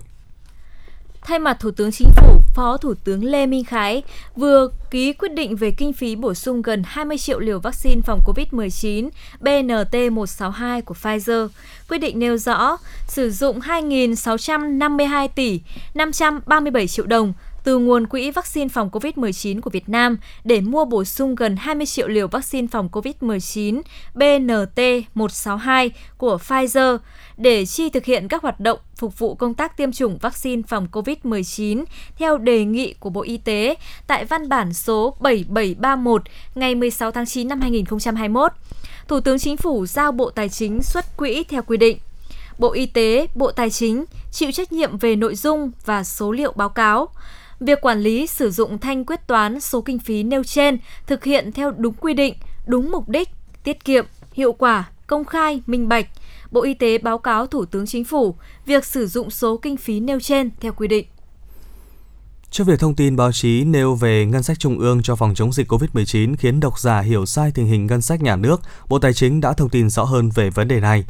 Theo Bộ Tài chính, ngày 16 tháng 9 tại phiên họp thứ 3, Ủy ban Thường vụ Quốc hội đã xem xét dự thảo nghị quyết của Ủy ban Thường vụ Quốc hội ban hành một số giải pháp nhằm hỗ trợ doanh nghiệp, người dân chịu tác động của dịch COVID-19. Về nội dung này, nhiều thông tin báo chí nêu ngân sách rất khó khăn, ngân sách trung ương gần như không còn, hiện chỉ chờ vào nguồn tiết kiệm chi vào khoảng 14.620 tỷ đồng, đang trình Ủy ban Thường vụ Quốc hội điều chỉnh dự toán thì mới chi được, khiến độc giả hiểu sai tình hình ngân sách nhà nước. Vì vậy, chiều hôm qua, Bộ Tài chính thông tin rõ như sau. Tại cuộc họp Ủy ban Thường vụ Quốc hội ngày 16 tháng 9 bàn về việc ban hành chính sách miễn giảm thuế cho các doanh nghiệp hộ kinh doanh khó khăn do đại dịch COVID-19, Bộ trưởng Bộ Tài chính Hồ Đức Phước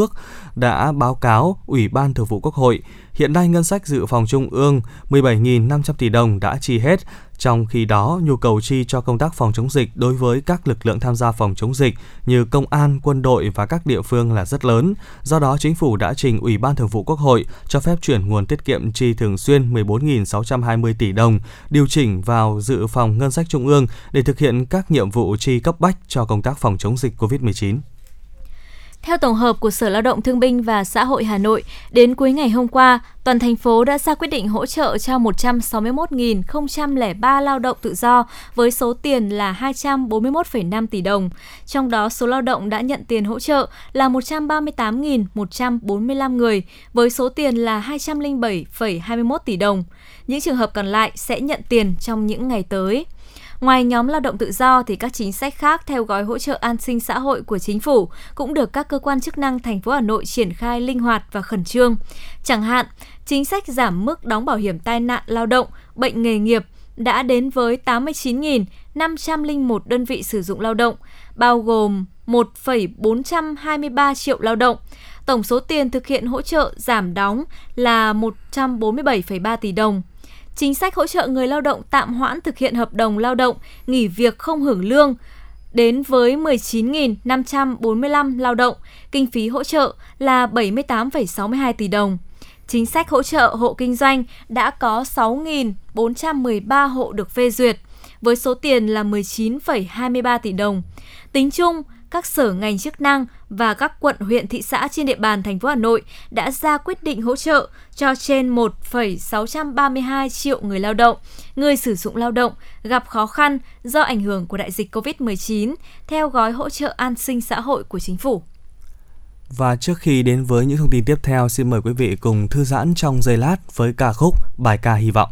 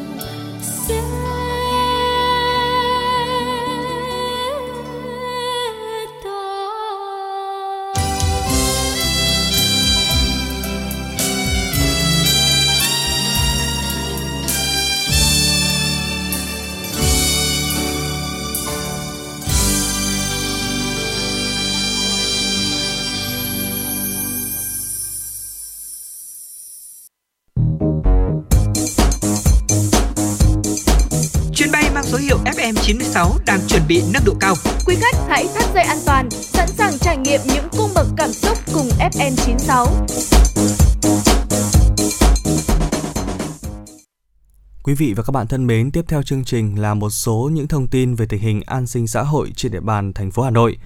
Thưa quý vị, chiều hôm qua, Công đoàn ngành xây dựng Hà Nội tổ chức trao 500 túi an sinh công đoàn cho đoàn viên, người lao động khó khăn chịu ảnh hưởng dịch bệnh của ngành xây dựng Hà Nội. Cũng trong chương trình, Chủ tịch Công đoàn ngành xây dựng Hà Nội Nguyễn Thị Thanh đã trao hỗ trợ bữa ăn cho công nhân lao động làm việc ba tại chỗ cho ba đơn vị. Ngoài chăm lo hỗ trợ cho đoàn viên, người lao động bị ảnh hưởng bởi dịch bệnh, hôm qua Công đoàn ngành xây dựng đã tới thăm hai gia đình người lao động ngành xây dựng có con khuyết tật và tặng quà tiền mặt 1 triệu đồng, tặng quà 160 cháu khuyết tật, 30 cháu học giỏi vượt khó, mỗi cháu 500.000 đồng, một hộp bánh trung thu và sữa tươi. Khi ờ, đến Tết Trung Thu đang rất gần. Được biết, Công đoàn ngành xây dựng Hà Nội là một trong những đơn vị đầu tiên thực hiện chỉ đạo của Liên đoàn Lao động thành phố Hà Nội về việc chăm lo tặng quà cho con công nhân viên chức lao động, ưu tiên con công nhân viên chức lao động có hoàn cảnh đặc biệt khó khăn nhân dịp Tết Trung Thu. Chiều hôm qua, đoàn khối các cơ quan thành phố Hà Nội phối hợp với công ty cổ phần dược phẩm Việt Nga đã tổ chức trao tặng sản phẩm dược hỗ trợ công tác phòng chống dịch COVID-19 cho 6 bệnh viện điều trị bệnh nhân COVID-19 trên địa bàn thủ đô. Tại chương trình, công ty đã trao tặng các dược phẩm thiết yếu trị giá 3,25 tỷ đồng với 7 danh mục thuốc hỗ trợ điều trị các bệnh về hô hấp, tăng cường sức đề kháng và hai danh mục về thiết bị y tế là khẩu trang và nước sát khuẩn cho 6 bệnh viện điều trị bệnh nhân COVID-19 bao gồm Bệnh viện Thanh Nhàn, Bệnh viện Đa khoa Đống Đa, Bệnh viện Đa khoa Đức Giang, Bệnh viện Gia Lâm, Bệnh viện Bắc Thăng Long và Bệnh viện Mê Linh. Trân trọng cảm ơn công ty cổ phần Dược phẩm Việt Nga, Bí thư đoàn khối các cơ quan thành phố Dương Thị Ngọc cho biết, trong bối cảnh Việt Nam nói chung và thủ đô nói riêng đang nỗ lực vượt mọi khó khăn để ứng phó với dịch bệnh. Việc làm này có ý nghĩa xã hội nhân văn sâu sắc, thể hiện tinh thần nhân ái, chia sẻ, tương trợ của các tổ chức doanh nghiệp. Toàn bộ số thuốc được hỗ trợ sẽ được đoàn khối các cơ quan thành phố, công ty cổ phần dược phẩm Việt Nga phối hợp chặt chẽ với các bệnh viện trao trực tiếp, đảm bảo đúng đối tượng tiếp nhận, minh bạch, thực hiện nghiêm các quy định về phòng chống COVID-19. Ủy ban Chứng khoán Nhà nước vừa có công văn gửi các công ty chứng khoán nhắc nhở về việc tuân thủ nghị định của chính phủ quy định về chào bán, giao dịch trái phiếu doanh nghiệp riêng lẻ tại thị trường trong nước và chào bán trái phiếu doanh nghiệp ra thị trường quốc tế. Theo Ủy ban Chứng khoán Nhà nước, thị trường trái phiếu doanh nghiệp đã có sự tăng trưởng mạnh mẽ, góp phần phát triển thị trường vốn, thị trường chứng khoán. Tuy nhiên, thị trường này cũng đã xuất hiện một số hiện tượng chào bán, phân phối, chuyển quyền sở hữu chưa phù hợp với quy định của pháp luật. Do vậy, để phát triển thị trường trái phiếu doanh nghiệp theo hướng an toàn, bền vững, đồng thời ngăn chặn những rủi ro tiềm ẩn, Ủy ban Chứng khoán Nhà nước yêu cầu các công ty chứng khoán bảo đảm tuân thủ nghiêm quy định tại Nghị định 153 của chính phủ cho việc thực hiện dịch vụ tư vấn hồ sơ chào bán trái phiếu, dịch vụ xác định tư cách nhà đầu tư chứng khoán chuyên nghiệp, dịch vụ đấu thầu, bảo lãnh, đại lý phát hành trái phiếu, dịch vụ đăng ký, lưu ký và chuyển nhượng trái phiếu. Ủy ban chứng khoán nhà nước cho biết sẽ tổ chức kiểm tra, thanh tra về việc cung cấp dịch vụ của các công ty chứng khoán liên quan tới trái phiếu doanh nghiệp và xử lý nghiêm các hành vi vi phạm theo quy định của pháp luật. Thưa quý vị, hiện chỉ có 30 đến 40% doanh nghiệp chế biến sản xuất thủy sản có đủ năng lực để phục hồi sản xuất ngay sau khi kết thúc giãn cách xã hội là thông tin từ hội nghị trực tuyến bàn giải pháp tháo gỡ khó khăn phục hồi trong chế biến xuất khẩu nông sản, thủy sản sau giãn cách theo chỉ thị 16 của Thủ tướng Chính phủ ở khu vực Nam Bộ diễn ra ngày hôm qua do Bộ Nông nghiệp và Phát triển Nông thôn tổ chức. Tại hội nghị, các doanh nghiệp kiến nghị Bộ Nông nghiệp và Phát triển Nông thôn hỗ trợ doanh nghiệp xây dựng phương án và cùng doanh nghiệp làm việc với địa phương khi trình phương án tổ chức sản xuất trong thời gian mở giãn cách từng phần nhằm khôi phục sản xuất để địa phương phê duyệt nhanh nhất vì thời gian của năm không còn nhiều. Phát biểu tại hội nghị, Bộ trưởng Bộ Nông nghiệp và Phát triển Nông thôn Lê Minh Hoan cho biết, trên cơ sở kế hoạch sản xuất, Bộ trưởng đề nghị các địa phương cần đưa nông dân vào hợp tác xã, tổ chức sản xuất theo vùng trồng, vùng nuôi có mã số, có chứng chỉ chất lượng, cùng với giảm chi phí đầu vào sản xuất. Về dài hạn, các tỉnh, thành phố cần tổ chức sản xuất nguyên liệu theo quy hoạch, điều tiết quy mô, tốc độ tăng trưởng phù hợp, sản xuất theo nhu cầu thị trường, đảm bảo sản phẩm sản xuất ra phải phù hợp với quy định của từng thị trường, chất lượng sản phẩm phải đáp ứng được các yêu cầu của người tiêu dùng trong nước và xuất khẩu. Ngày hôm qua, Bộ Nông nghiệp và Phát triển Nông thôn tổ chức hội nghị trực tuyến toàn quốc triển khai nhiệm vụ phòng chống dịch bệnh động vật những tháng cuối năm 2021 và đầu năm 2022. Tại hội nghị, các đại biểu đều nhận định dịch COVID-19 gây ra nhiều khó khăn cho việc triển khai phòng chống dịch bệnh những tháng cuối năm 2021. Bên cạnh đó, quy mô chăn nuôi nhỏ lẻ, ý thức phòng chống dịch của một bộ phận người chăn nuôi còn hạn chế cũng gây ra nhiều khó khăn cho phòng chống dịch. Tại một số nơi, tỷ lệ tiêm phòng vaccine cho đàn gia súc gia cầm còn thấp. Phát biểu kết luận hội nghị, Thứ trưởng Bộ Nông nghiệp và Phát triển Nông thôn Phùng Đức Tiến cho biết, lĩnh vực chăn nuôi và thủy sản chiếm tỷ trọng lớn và chiếm 49,45% trong ngành nông nghiệp. Trong 8 tháng của năm 2021, số gia cầm cả nước đạt hơn 515 triệu con,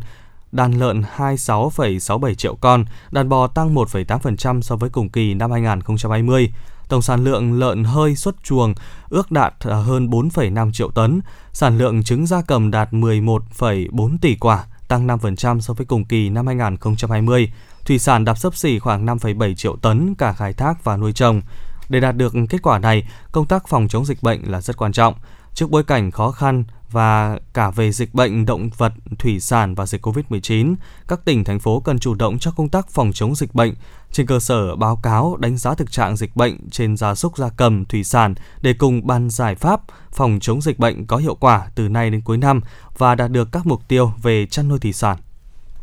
Quý vị thính giả thân mến, ngay bây giờ thì chúng ta hãy cùng nhau thư giãn với những giai điệu âm nhạc trước khi đến với những tin tức tiếp theo. Bài hát Đón Bình Minh qua sự thể hiện của ca sĩ Anh Duy.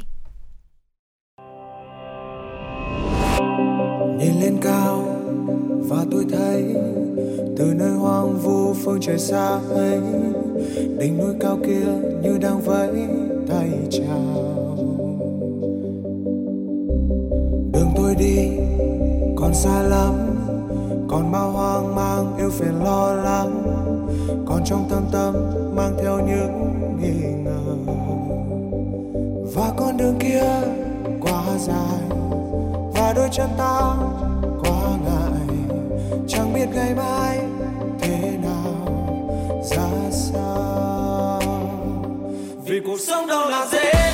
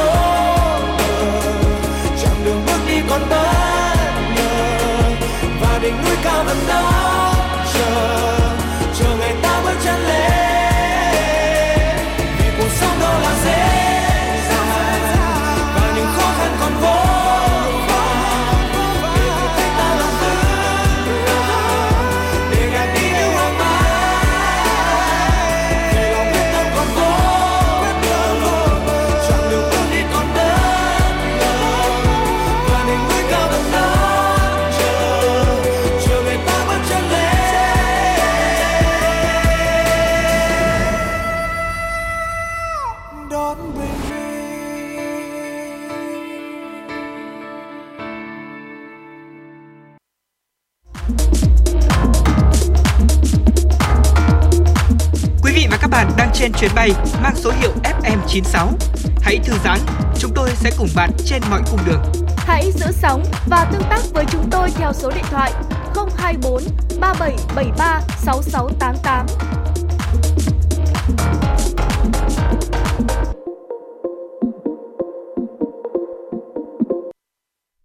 Những thông tin về kinh tế sẽ tiếp nối cho chương trình ngày hôm nay. Thưa quý vị, nhằm tháo gỡ khó khăn trong sản xuất kinh doanh cho các doanh nghiệp, tổ chức, hộ kinh doanh, cá nhân kinh doanh bị tác động bởi dịch COVID-19, ngày 19 tháng 4 năm 2021, Chính phủ đã ban hành Nghị định số 52 về gia hạn thời hạn nộp thuế giá trị gia tăng, thuế thu nhập doanh nghiệp, thuế thu nhập cá nhân và tiền thuê đất năm 2021.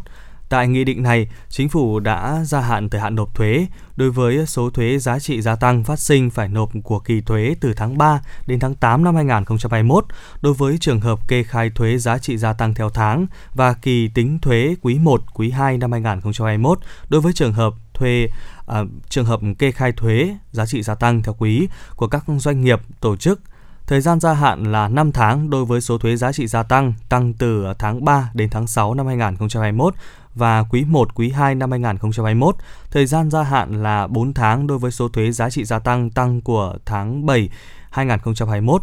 Thời gian gia hạn là 3 tháng đối với số thuế giá trị gia tăng của tháng 8 năm 2021. Như vậy, với trường hợp kê khai thuế giá trị gia tăng theo tháng, người nộp thuế sẽ phải nộp tiền thuế giá trị gia tăng phát sinh phải nộp của kỳ thuế tháng 3 năm 2021 chậm nhất vào ngày 20 tháng 9 năm 2021. Trường hợp kê khai thuế giá trị gia tăng theo quý, tiền thuế giá trị gia tăng phát sinh phải nộp của kỳ tính thuế quý 1 năm 2021 sẽ phải nộp chậm nhất ngày 30 tháng 9 năm 2021. Do đó chỉ còn ít ngày nữa là đến hạn, Cục Thuế Hà Nội khuyến cáo người nộp thuế lưu ý để có kế hoạch nộp tiền thuế đúng hạn, tránh bị à, tính tiền chậm nộp. Thưa quý vị, chiều hôm qua, Ban Quản lý Đường sắt Đô thị Hà Nội MRB cho biết đoàn tàu thứ 10, đoàn tàu cuối cùng của dự án tuyến đường sắt đô thị thí điểm thành phố Hà Nội, đoạn Nhổn, ga Hà Nội đã cập cảng Hải Phòng, Việt Nam vào lúc 16 giờ ngày 16 tháng 9. Dự án sử dụng 10 đoàn tàu theo tiêu chuẩn châu Âu từ nhà sản xuất Alstom, Cộng hòa Pháp. Khi đi và vận hành chính thức,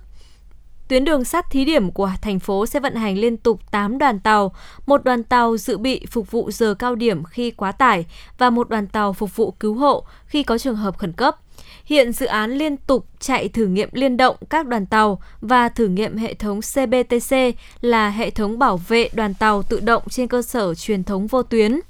truyền thông vô tuyến. Giải pháp tín hiệu điều khiển tàu CBTC có các ưu điểm đó là cấu trúc hệ thống điều khiển linh hoạt, tối ưu hóa độ an toàn và đảm bảo việc cung cấp dịch vụ cho hành khách không bị gián đoạn. Công đoàn ngành giáo dục Hà Nội cho biết tính đến chiều hôm qua, chương trình sóng và máy tính cho em đã nhận được 7.000 thiết bị gồm máy tính, máy tính bảng, điện thoại thông minh, 10.000 SIM data truy cập Internet miễn phí. Đây là các thiết bị do nhiều tổ chức cá nhân trong và ngoài ngành giáo dục ủng hộ. Ngoài ra, các phòng giáo dục và đào tạo quận, huyện, thị xã, các nhà trường cũng đã chủ động huy động từ nhiều nguồn để kịp thời trao tặng cho học sinh có hoàn cảnh khó khăn, không có điều kiện mua thiết bị học tập hoặc giúp học sinh thay thế thiết bị không đảm bảo chất lượng, góp phần duy trì tốt tỷ lệ học trực tuyến hàng ngày của toàn thành phố, đạt trên 99% ở cấp tiểu học, trung học cơ sở và trung học phổ thông. Các phòng giáo dục và đào tạo tích cực hưởng ứng chương trình sóng và máy tính cho em, gồm Ba Đình, Hoàn Kiếm, Thanh Xuân, Hà Đông, Thanh Oai, Ba Vì. Số tiếp theo của chương trình giao lưu nghệ thuật với chủ đề Cháy lên sẽ diễn ra lúc 20 giờ ngày hôm nay trên kênh YouTube Nghệ thuật biểu diễn Việt Nam và Facebook của các đơn vị nghệ sĩ với 6 điểm cầu. Ngay sau đó thì chương trình nghệ thuật Trung thu cho em sẽ được tổ chức vào 20 giờ ngày 21 tháng 9 theo hình thức trực tuyến.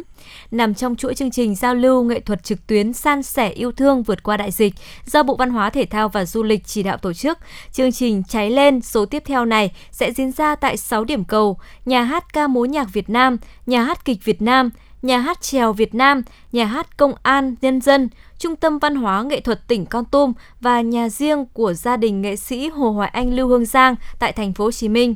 Chương trình lần này do nghệ sĩ ưu tú Xuân Bắc và Hoa hậu Lương Thủy Linh dẫn dắt sẽ mang đến khán giả nhiều tiết mục đặc sắc như là xứng danh lực lượng anh hùng, bình yên bên những tà áo trắng, làn điệu đào liễu vượt hết trông gai, sẩm Hà Nội, hòa tấu giàn nhạc vọng ngàn, vân vân. Đan xen những tiết mục, khán giả sẽ được giao lưu, trò chuyện với các nghệ sĩ về công việc sáng tác, biểu diễn, thực hiện phòng chống dịch. Ngoài ra, khán giả còn có thể tương tác trực tiếp với chương trình để nhận được những phần quà hấp dẫn. Ngày hôm qua, Phòng Cảnh sát Phòng chống tội phạm về môi trường Công an thành phố Hà Nội phối hợp cùng Công an huyện Đan Phượng và Cục Quản lý Thị trường Hà Nội đã kiểm tra đột xuất một địa điểm tập kết hàng hóa tại xã Thọ An, huyện Đan Phượng, phát hiện và thu giữ hàng nghìn thùng bánh kẹo thực phẩm dinh dưỡng không rõ nguồn gốc xuất xứ. Tại thời điểm kiểm tra hơn 1.000 thùng bánh kẹo không hóa đơn chứng từ, không rõ nguồn gốc xuất xứ và không bảo đảm chất lượng về an toàn thực phẩm đã bị lực lượng chức năng thu giữ. Đáng chú ý trong các mặt hàng bị thu giữ có một số loại kẹo như kẹo con mắt, kẹo đồ chơi, bỏng ngô là những loại đang được trẻ em ưa thích trong thời gian gần đây. Chủ cơ sở khai nhận hàng hóa được thu mua trôi nổi từ các tỉnh biên giới phía Bắc, sau đó tập kết tại Hà Nội để phân phối ra thị trường. Dù biết là hàng nước ngoài không rõ nguồn gốc nhưng vì lợi nhuận, chủ hàng vẫn quyết định nhập về số lượng lớn để bán kiếm lời trong dịp Trung thu. Phòng Cảnh sát Phòng chống tội phạm về môi trường cho biết, để triệt phá được kho hàng này, lực lượng công an đã mất rất nhiều thời gian trinh sát theo dõi, nhất là khi mọi hoạt động vận chuyển hàng đi và về chỉ diễn ra vào ban đêm. Thậm chí các đối tượng còn thuê kho nằm khuất sâu trong khu dân cư ở ngoại thành Hà Nội. Hiện tại, lực lượng chức năng đã tiến hành niêm phong và thu giữ toàn bộ số hàng hóa để làm rõ hành vi vi phạm liên quan. Quý vị thính giả thân mến, ngay bây giờ thì xin mời quý vị sẽ cùng thư giãn đôi phút với bài hát Tôi nghe Tổ quốc gọi tên mình.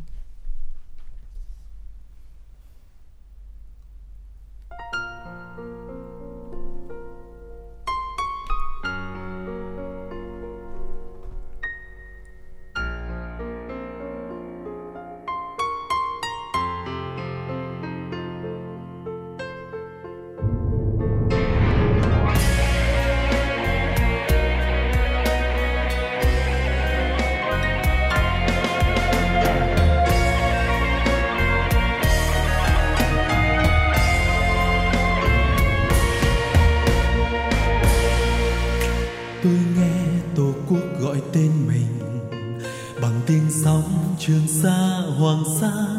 dội vào gành đá. Tiếng tổ quốc vọng về từ biển cả, nơi bão tố dập dồn, răng lưới bùa vây. Tôi nghe tổ quốc gọi tên mình, khi biển đông khe lạ rình rập chúng dẫm đạp lên sang hình đất nước, một dải nước cắt rời vạn tấc đất đơn đau.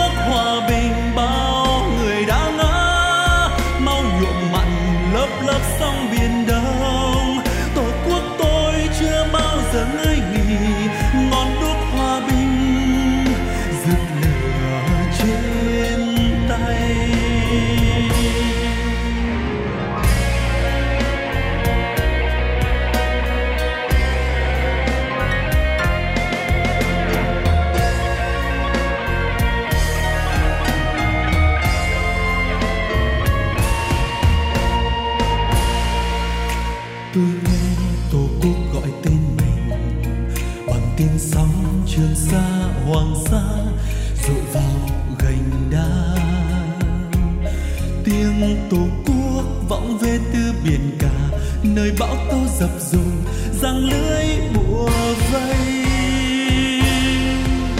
Tôi nghe tổ quốc gọi tên mình, khi biển đông ke lạ rình rập,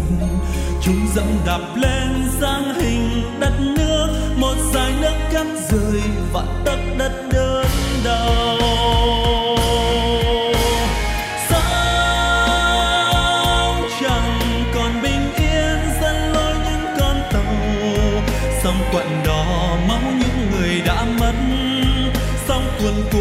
từ nam chi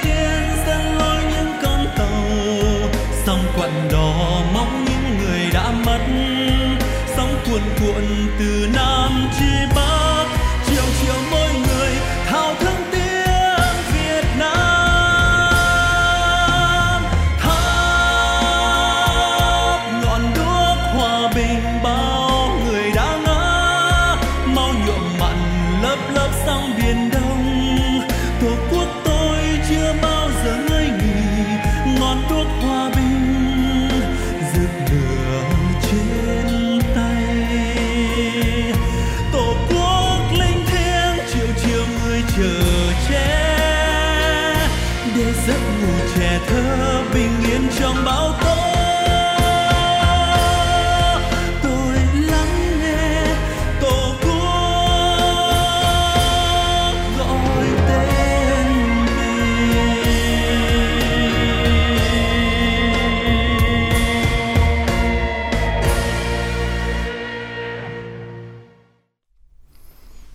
Thưa quý vị thính giả, trước tình hình dịch bệnh COVID-19 diễn biến phức tạp, thực hiện chỉ đạo của Thủ tướng Chính phủ để à, nhanh chóng kiểm soát và khống chế dịch bệnh COVID-19 trên địa bàn thủ đô Hà Nội, lực lượng y bác sĩ của 11 tỉnh thành phía Bắc cũng đã hỗ trợ Hà Nội cho công tác xét nghiệm và tiêm chủng vaccine, bóc tách F0 trong cộng đồng và tạo miễn dịch cộng đồng. Bất kể ngày hay đêm, khi dịch bệnh xảy ra thì các y bác sĩ luôn là lực lượng tuyến đầu ứng phó với dịch bệnh. Thời gian qua trên địa bàn huyện Hoài Đức đã xuất hiện nhiều ca dương tính với COVID-19 và dịch bệnh sốt xuất huyết có diễn biến phức tạp. Nhưng với những nỗ lực, cố gắng của các y bác sĩ song hành hai nhiệm vụ Đến nay, tình hình dịch COVID-19 và sốt xuất huyết trên địa bàn cũng đã được kiểm soát để sớm đưa cuộc sống người dân trở lại nhịp sống bình thường mới. Vai trò của lực lượng y tế cơ sở trong kiểm soát dịch bệnh cũng là nội dung của chương trình tọa đàm ngày hôm nay của chúng tôi, sẽ gửi đến quý vị thính giả trong chương trình. Mời quý vị và các bạn cùng nghe. Kính chào quý vị thính giả của Đài Phát thanh và Truyền hình Hà Nội. Đây là chương trình tọa đàm được phát trực tiếp từ 11 giờ đến 12 giờ trưa hàng ngày trên truyền động Hà Nội trên sóng FM 96 MHz. Chương trình ngày hôm nay có chủ đề vai trò của lực lượng y tế cơ sở trong kiểm soát dịch bệnh. Kính thưa quý vị thính giả, trước diễn biến phức tạp của tình hình dịch bệnh COVID-19, thành phố Hà Nội đã phải thực hiện giãn cách xã hội theo chỉ thị số 17 của Ủy ban dân thành phố và huy động cả hệ thống chính trị vào cuộc để khoanh vùng kiểm soát dịch bệnh. Trong đó, trách nhiệm của lực lượng y tế cơ sở là hết sức nặng nề, không chỉ kiểm soát, truy vết, khoanh vùng dập dịch COVID-19 mà còn phải đảm bảo tốt công tác kiểm soát dịch bệnh phát sinh trên địa bàn như dịch sốt xuất huyết, tay chân miệng, bảo đảm an toàn sức khỏe cho người dân. Thách thức lớn, trách nhiệm cao đòi hỏi mỗi một cán bộ y tế tại cơ sở phải nỗ lực không ngừng để hoàn thành nhiệm vụ của mình. Điều đó đã được các cấp chính quyền và toàn thể nhân dân đều ghi nhận và đánh giá cao. Và trong chương trình tọa đàm vai trò của lực lượng y tế cơ sở trong kiểm soát dịch bệnh ngày hôm nay sẽ giúp cho quý vị thính giả hiểu rõ hơn về những nhiệm vụ và khối lượng công việc nặng nề mà lực lượng y tế cơ sở phải đảm nhiệm giữa bối cảnh dịch bệnh lây lan như hiện nay để mỗi một người dân chúng ta thêm thấu hiểu, động viên, cảm thông và chia sẻ với lực lượng y tế trên tuyến đầu phòng chống dịch bệnh. Tham dự chương trình ngày hôm nay, chúng tôi xin được trân trọng giới thiệu các vị khách mời. Trân trọng giới thiệu bác sĩ Nguyễn Văn Kiên, Bí thư Đảng ủy, Phó Giám đốc Trung tâm Y tế huyện Hoài Đức. Vâng, xin kính chào quý vị thính giả. Chúng tôi xin được trân trọng giới thiệu bác sĩ Nguyễn Thị Hòa, trạm trưởng trạm y tế xã Sơn Đồng, huyện Hoài Đức. Vâng, xin uh, kính chào quý vị. Chúng tôi xin được trân trọng giới thiệu bác sĩ Nguyễn Duy Phùng, trạm trưởng trạm y tế xã An Khánh, Thính. Vâng, à, xin kính chào quý vị thính giả. Chúng tôi xin được trân trọng giới thiệu bác sĩ Bán Thị Hồng, trạm trưởng trạm y tế xã Dương Liễu.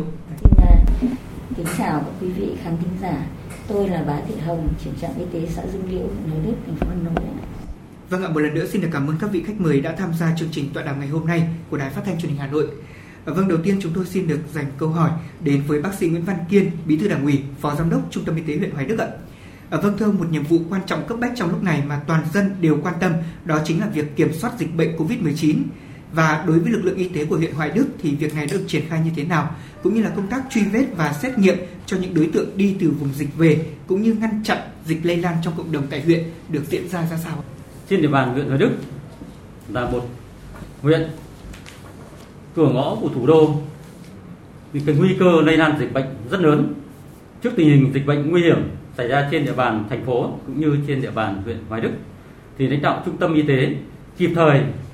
tham mưu cho lãnh đạo huyện ủy, ủy ban dân huyện kịp thời chỉ đạo các ban ngành đoàn thể phối kết hợp tổ chức thực hiện công tác chống dịch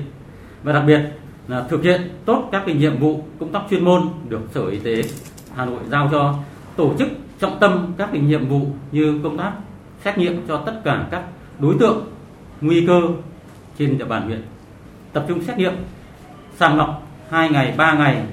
và 7 ngày theo hướng dẫn của Sở Y tế. Việc thứ hai là việc truy vết, truy vết F1, F2, F3 để tổ chức hướng dẫn cách ly tại cơ sở tập trung và cách ly tại nhà theo hướng dẫn của Bộ Y tế đúng quy định. Và việc thứ ba là việc rất cấp bách và cũng rất quan trọng đó là cái gậy cứng để thực hiện công tác chống dịch đó là việc triển khai tiêm vaccine cho tất cả các đối tượng theo quy định trên địa bàn huyện thì chúng tôi đã thường xuyên chỉ đạo các trạm y tế xã, thị trấn là duy trì công tác tiêm chủng để đảm sao cái tiến độ, tốc độ để bao phủ trên địa bàn huyện Hoài Đức để đảm bảo công tác phòng chống dịch. Dạ vâng ạ, thưa quý vị và các bạn, Hà Nội đã thực hiện giãn cách xã hội theo chỉ thị số 17 của Ủy ban dân thành phố Hà Nội và trong thời gian này thì cụ thể những nhiệm vụ về phòng chống dịch cũng như là kiểm soát dịch Covid-19 đã được các trạm y tế triển khai như thế nào? Dạ vâng, vấn đề này chúng tôi xin được à, mời bác sĩ Nguyễn Thị Hòa, trạm trưởng trạm y tế xã Sơn Đồng sẽ cùng chia sẻ với quý vị thính giả. Ờ, thưa quý vị thính giả, tại địa phương xã Sơn Đồng chúng tôi, ờ, xã chúng tôi cũng đã có cũng đã có F0 và đến bây giờ thì chúng tôi hiện tại là chúng tôi đã vùng xanh an toàn và chúng tôi cũng đã điều tra và truy vết các F1, F2 khi có F0 xảy ra. À, và chúng tôi cũng đã ờ, khi có dịch chúng tôi cũng đã báo cáo với cấp trên ờ, để chúng tôi ờ, tham mưu và để chúng tôi xét nghiệm và truy vết các F1, F2 và được các 1 F2 đều được xét nghiệm và chúng tôi cũng đã kiểm kiểm soát được cái cái số F0. Hiện tại chúng tôi đã ở xã chúng tôi là rất an toàn. Vâng ạ, xin cảm ơn những chia sẻ của bác sĩ Nguyễn Thị Hòa, trạm trưởng trạm y tế xã Sơn Đồng. Cũng với câu hỏi này chúng tôi xin được uh, xin được mời bác sĩ Nguyễn Duy Phùng ạ, trạm trưởng trạm y tế xã An Khánh sẽ cùng chia sẻ cho quý vị thính giả. Kính thưa quý vị thính giả, thực hiện nghiêm cái sự chỉ đạo của các công văn, à, chỉ thị của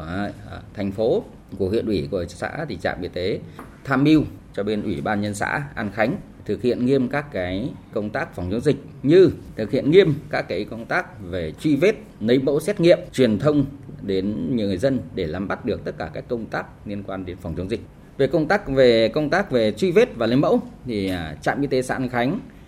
thực hiện nghiêm là từ đầu đến bây giờ thì trạm y tế xã An Khánh đã thực hiện cái công tác về lấy mẫu được 6.000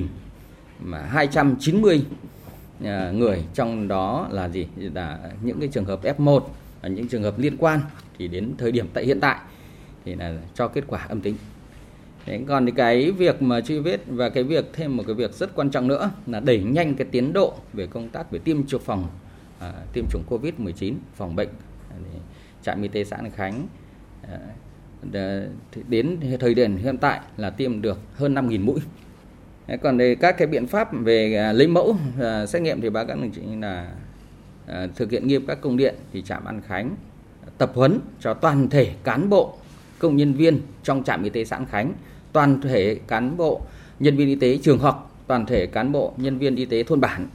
là đều phải biết thành thạo trong công tác về lấy mẫu và đảm bảo công tác an toàn cho chính bản thân mình. Dạ vâng ạ, Hà Nội đã thực hiện giãn cách xã hội theo chỉ thị số 17 của Ủy ban nhân dân thành phố và trong thời gian này thì cụ thể những nhiệm vụ phòng chống dịch bệnh cũng như là kiểm soát dịch trên địa bàn thì đã được thực hiện như thế nào? Về câu hỏi này chúng tôi xin được à, mời bác sĩ Bá Thị Hồng, trạm trưởng trạm y tế xã Dương Liễu sẽ cùng chia sẻ. Vâng ạ, kính thưa các quý vị thính giả, thì thực hiện nhiệm vụ của ngành y tế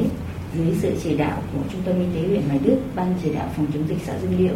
thì tôi với vai trò là trưởng trạm y tế cũng là một thành viên của ban chỉ đạo, thì có nhiệm vụ là tham mưu cho ban chỉ đạo phòng chống dịch xã Dương Liễu thực hiện những nhiệm vụ sau.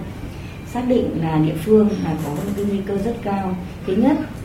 là về chợ đầu mối giao thương buôn bán với à, những người ngoài địa phương trong nam, ngoài bắc.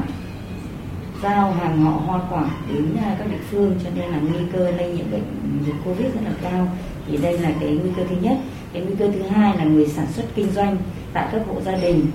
tiếp xúc rất nhiều người với những khách hàng ở trong và ngoài địa phương. Và nguy cơ thứ ba là các cán bộ công chức viên chức người đi làm từ địa phương uh, ra ngoài địa phương khác và đi về gia đình hàng ngày. Thế thì ở đây thì chúng tôi xác định nhiệm vụ như vậy cho nên là cái phương án là chúng tôi ừ, sẽ đẩy mạnh công tác tuyên truyền cho nhân dân thực hiện 5K và khai báo y tế những người đi từ vùng dịch trở về. Cái thứ hai là kiểm soát chặt những người ra vào từ địa phương tiếp đến là thực hiện lấy mẫu 3 ngày một lần tại chợ xấu là chợ đầu mối và duy trì cái truy vết thần tốc tham mưu cho ủy ban nhân dân xã để quyết định cách ly những cái đối tượng nguy cơ và tiếp đến là chúng tôi xác định là cái công tác tiêm chủng rất quan trọng, cho nên là đẩy mạnh thần tốc với vaccine phòng bệnh khi chúng tôi nhận được vaccine phân bổ trên trung tâm y tế giao về địa phương để chúng tôi tiêm ngay. Xin cảm ơn những chia sẻ vừa rồi của các vị khách mời. À, thưa quý vị và các bạn, tại các chợ đầu mối, các khu công nghiệp cũng chính là nơi tập trung rất đông các công nhân và người kinh doanh buôn bán từ những vùng khác đến. Thì với vấn đề này, việc tổ chức xét nghiệm cũng như đảm bảo an toàn dịch tại những khu vực này cũng ờ, là một vấn đề mà rất nhiều quý vị thính giả quan tâm. Vậy thì tại huyện Hoài Đức, công việc này đã được triển khai như thế nào? Đầu tiên chúng tôi xin được lắng nghe ý kiến của bác sĩ Nguyễn Văn Kiên ạ. Vâng, kính thưa quý vị thính giả, hiện tại huyện Hoài Đức thì cũng có nhiều chợ đầu mối và nhiều các khu công nghiệp trên địa bàn huyện. Theo tinh thần chỉ đạo của lãnh đạo dân huyện Hoài Đức thì trung tâm y tế đã kịp thời tham mưu lãnh đạo huyện chỉ đạo, đồng thời phối kết hợp với ủy ban dân các xã thị trấn sẽ lập danh sách tất cả các số lượng người vào của các cái chợ đầu mối, khu công nghiệp để tổ chức xét nghiệm 3 ngày một lần, đồng thời tổ chức hướng dẫn giám sát tốt các việc thực hiện 5K tại các ờ, chợ đầu mối và các khu công nghiệp. Dạ vâng, tôi cũng được biết là tại xã An Khánh thì cũng có rất là nhiều các khu công nghiệp và đông công nhân. Vậy thì ờ, công việc về triển khai đảm bảo an toàn dịch tại những khu vực này đã được thực hiện như thế nào thưa bác sĩ Nguyễn Duy Phụng? Thưa quý vị thính giả, thực hiện sự chỉ đạo của Ban chỉ đạo phòng chống dịch huyện Hoài Đức cũng như Ban chỉ đạo phòng chống dịch ở xã An Khánh, trạm y tế xã An Khánh đã tham mưu ủy ban xã An Khánh thực hiện cấp bách các cái công việc à, cần thiết trong cái bối cảnh liên quan đến phòng chống dịch Covid-19 hiện tại. Trên địa bàn xã An Khánh thì có hai khu công nghiệp, đó là khu công nghiệp Trường An và khu công nghiệp à, An Khánh.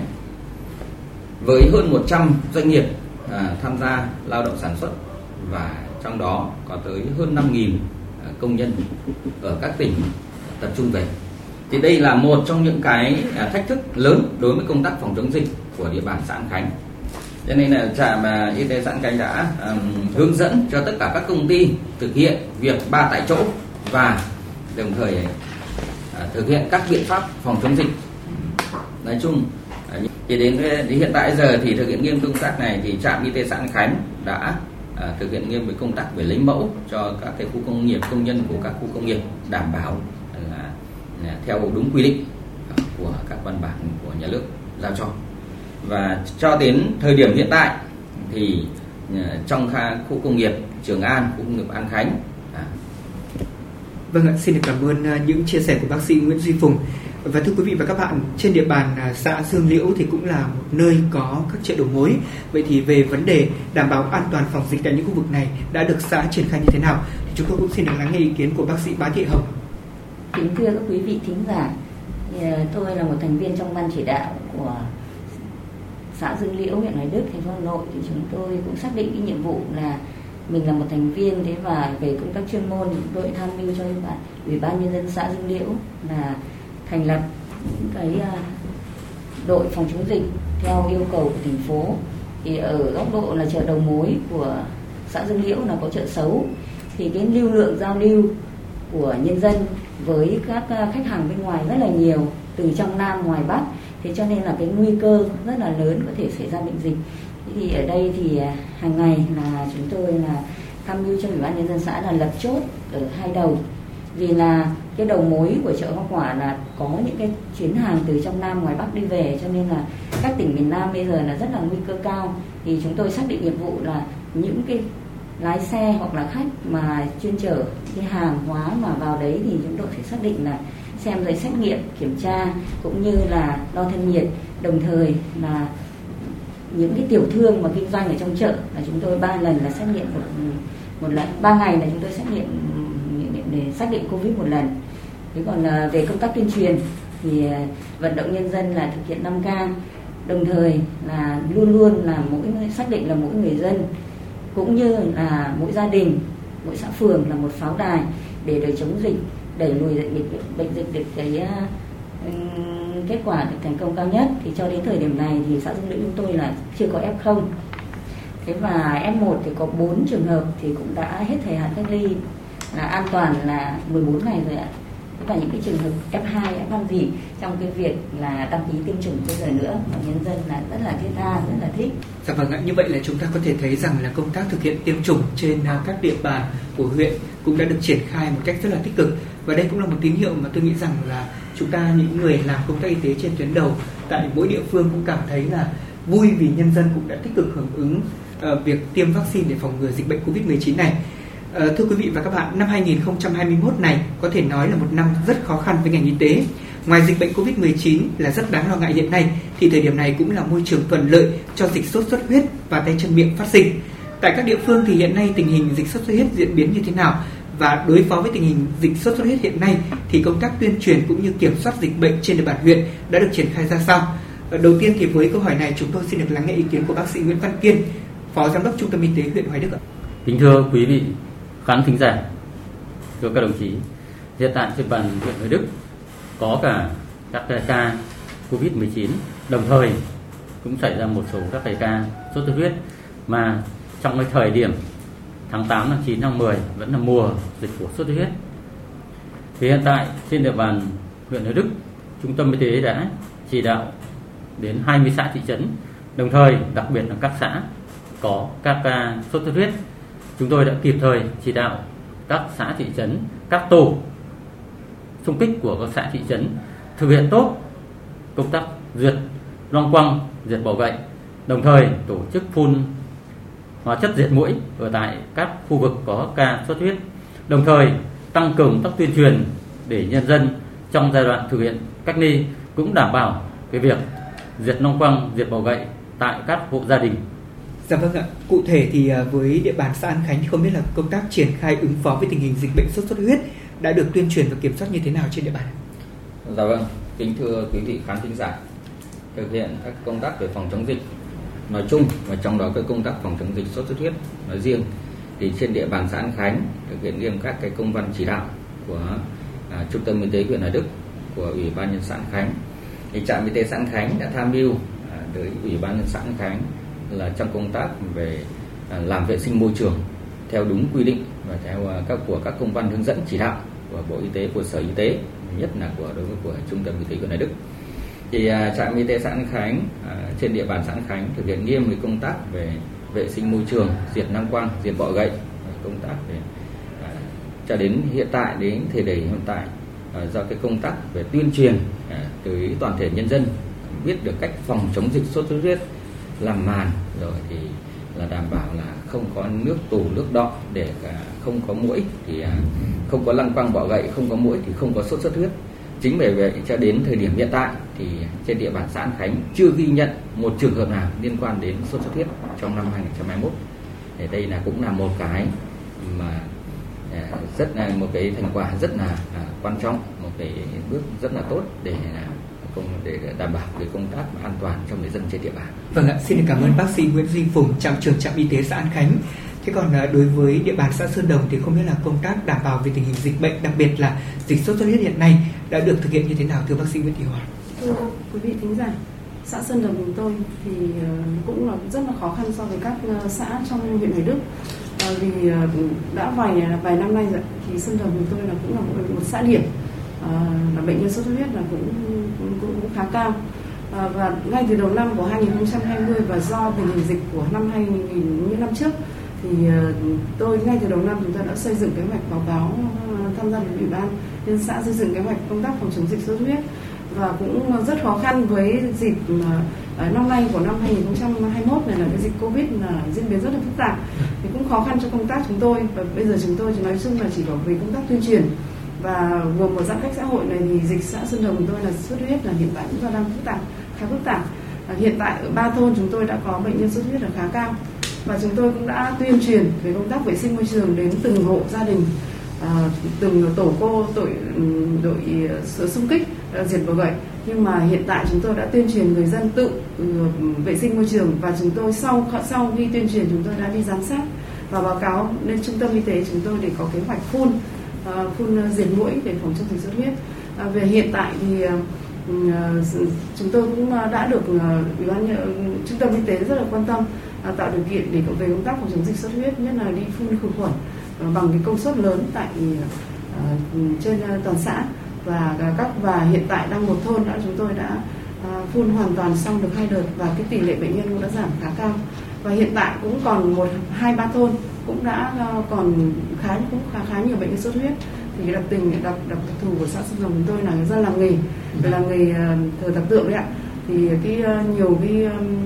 Ờ, vật vật liệu vật dụng họ họ để làm đồ rất là là nhiều cái, có thể đi là một cái nguy cơ ờ, cho mũi sinh trưởng và phát triển. À, nên chúng tôi đi công tác thứ nhất là tuyên truyền à, như người dân một số người dân cũng rất là có ý thức nhưng một số người dân cũng ý thức chưa cao về công tác phòng chống dịch sốt xuất huyết. À, đối với cái dịch xen lẫn với cô dịch covid ấy, thì và dịch sốt xuất huyết thì chúng tôi thấy là hai cái dịch này cũng rất là quan trọng và cũng nguy hiểm tính mạng thế nên chúng tôi thứ nhất là rất là sự quan được rất là mong kính mong à, các cấp các ngành ừ, ừ, quan tâm hơn nữa về công tác ừ, phòng chống dịch cho chúng tôi để chúng tôi đảm bảo cái công à, dịch sốt xuất huyết chúng tôi sẽ ờ, không không còn nữa. Vâng ạ, như vậy là chúng ta có thể thấy là trên địa bàn xã Sơn Đồng thì cũng đang gặp phải những tình trạng phức tạp về tình hình dịch bệnh sốt xuất huyết. Tuy nhiên thì việc thực hiện này vẫn phải thực hiện song song để có thể bảo đảm vừa an toàn cho người dân phòng chống dịch bệnh Covid-19 nói chung cũng như là phòng chống được dịch bệnh sốt xuất huyết của xã thì à, ngày một à, giảm. Đây cũng là điều mà chúng tôi cũng rất là mong là như kiến nghị của bác sĩ Hòa thì cũng sẽ nhận được thêm những sự quan tâm chỉ đạo Vâng ạ, xin được cảm ơn những chia sẻ của các à, trạm trưởng trạm y tế các xã Sơn Đồng, An Khánh, Dương Liễu cũng như là chia sẻ của bác sĩ Nguyễn Văn Kiên. Đúng là chúng ta có thể thấy là qua sự chia sẻ của các khách mời thì quý vị cũng có thể thấy nhiệm vụ của lực lượng y tế cơ sở thời điểm này là hết sức nặng nề khi mà dịch chồng dịch như vậy. Trong khi thì đội ngũ y bác sĩ còn mỏng mà phải đảm đương khối lượng công việc cũng rất là lớn. Việc khống chế cũng như kiểm soát được dịch bệnh là cơ sở để huyện Hoài Đức sau ngày 6 tháng 9 bước vào giai đoạn mới trong việc phòng chống dịch bệnh. Vâng thưa ông Nguyễn Văn Kiên ạ, ờ, ông đánh giá như thế nào về sự vào cuộc tích cực của đội ngũ cán bộ y tế cơ sở trong thời gian qua đối với công tác phòng chống dịch và về phía trung tâm thì đã quán triệt cũng như động viên cán bộ y bác sĩ như thế nào để họ có thể đoàn kết cùng nhau vượt qua thách thức này ạ? Kính thưa quý khán thính giả nghe đài. Trong thời gian vừa qua, dịch Covid diễn biến rất phức tạp. Đối với lực lượng cán bộ y tế cơ sở trên địa bàn huyện Hoài Đức, nói chung là vẫn còn mỏng. Thế xong nhiệm vụ rất nặng nề. Lãnh đạo trung tâm y tế trong thời gian vừa qua rất thấu hiểu cái sự vất vả của toàn bộ lực lượng cán bộ y tế tại trạm y tế cũng như các lực lượng cộng tác viên và cũng như các lực lượng tham gia phối kết hợp. Trong cái thời gian vừa rồi với sự hy sinh vất vả của cán bộ y tế cơ sở, lãnh đạo trung tâm y tế trước tiên đã rất thấu hiểu với sự vất vả chia sẻ của cán bộ và đồng thời cũng đánh giá rất cao cái trách nhiệm, cái tinh thần của từng cán bộ trong thời gian vừa qua tham gia chống dịch đã dành gần như 100 trăm cái thời gian về cả về tinh thần vật chất để tham gia thực hiện công tác chống dịch. Trước cái sự vất vả của cán bộ thì lãnh đạo trung tâm y tế thường xuyên quan tâm động viên cán bộ. Cái thứ hai là thực hiện công tác đào tạo tập huấn để cán bộ nắm được đầy đủ công tác chuyên môn để tham gia chống dịch. Đồng thời đáp ứng đầy đủ chế độ lương, chế độ phụ cấp cho đối cán bộ để đảm bảo công tác phòng chống dịch. Đồng thời cũng chia sẻ những khó khăn đối với những cán bộ thuộc diện khó khăn của trung tâm y tế. Vâng ạ, xin được cảm ơn những chia sẻ vừa rồi của bác sĩ Nguyễn Văn Kiên, Bí thư Đảng ủy, Phó Giám đốc Trung tâm Y tế huyện Hoài Đức. Kính thưa quý vị và các bạn, với chủ đề vai trò của lực lượng y tế cơ sở trong kiểm soát dịch bệnh, thông qua 20 phút trao đổi cùng với các vị khách mời của chương trình ngày hôm nay, thì tôi tin rằng là quý vị thính giả cũng đã thấy được vai trò của lực lượng y tế cơ sở trong việc ngăn ngừa và phòng chống dịch bệnh COVID-19 cũng như các dịch bệnh phát sinh khác trên địa bàn như thế nào. Thách thức thì là rất lớn, tuy nhiên với sự đoàn kết và thống nhất của cả hệ thống chính trị, phát huy vai trò chủ động của lực lượng y tế cơ sở đã giúp cho hệ thống y tế đứng vững, đảm bảo an toàn cho cả cộng đồng trước đại dịch. Và một lần nữa chúng tôi xin được cảm ơn các vị khách mời đã tham gia chương trình tọa đàm của Đài Phát thanh Truyền hình Hà Nội. Cảm ơn quý vị thính giả đã lắng nghe chương trình tọa đàm ngày hôm nay. Kính chào tạm biệt và hẹn gặp lại. Xin được cảm ơn MC Lê Thông và quý vị thân mến, đến đây thì thời lượng của chuyển động Hà Nội chưa đã hết. Quý vị và các bạn hãy ghi nhớ số điện thoại nóng của chương trình là 024 3773 6688 để được kết nối với chúng tôi trong những chương trình tiếp theo, chia sẻ những thông tin, những vấn đề xã hội mà quý vị quan tâm, à, đem đến cho những người thân bạn bè những lời nhắn gửi yêu thương hay những ca khúc âm nhạc mà quý vị yêu thích quý vị nhé.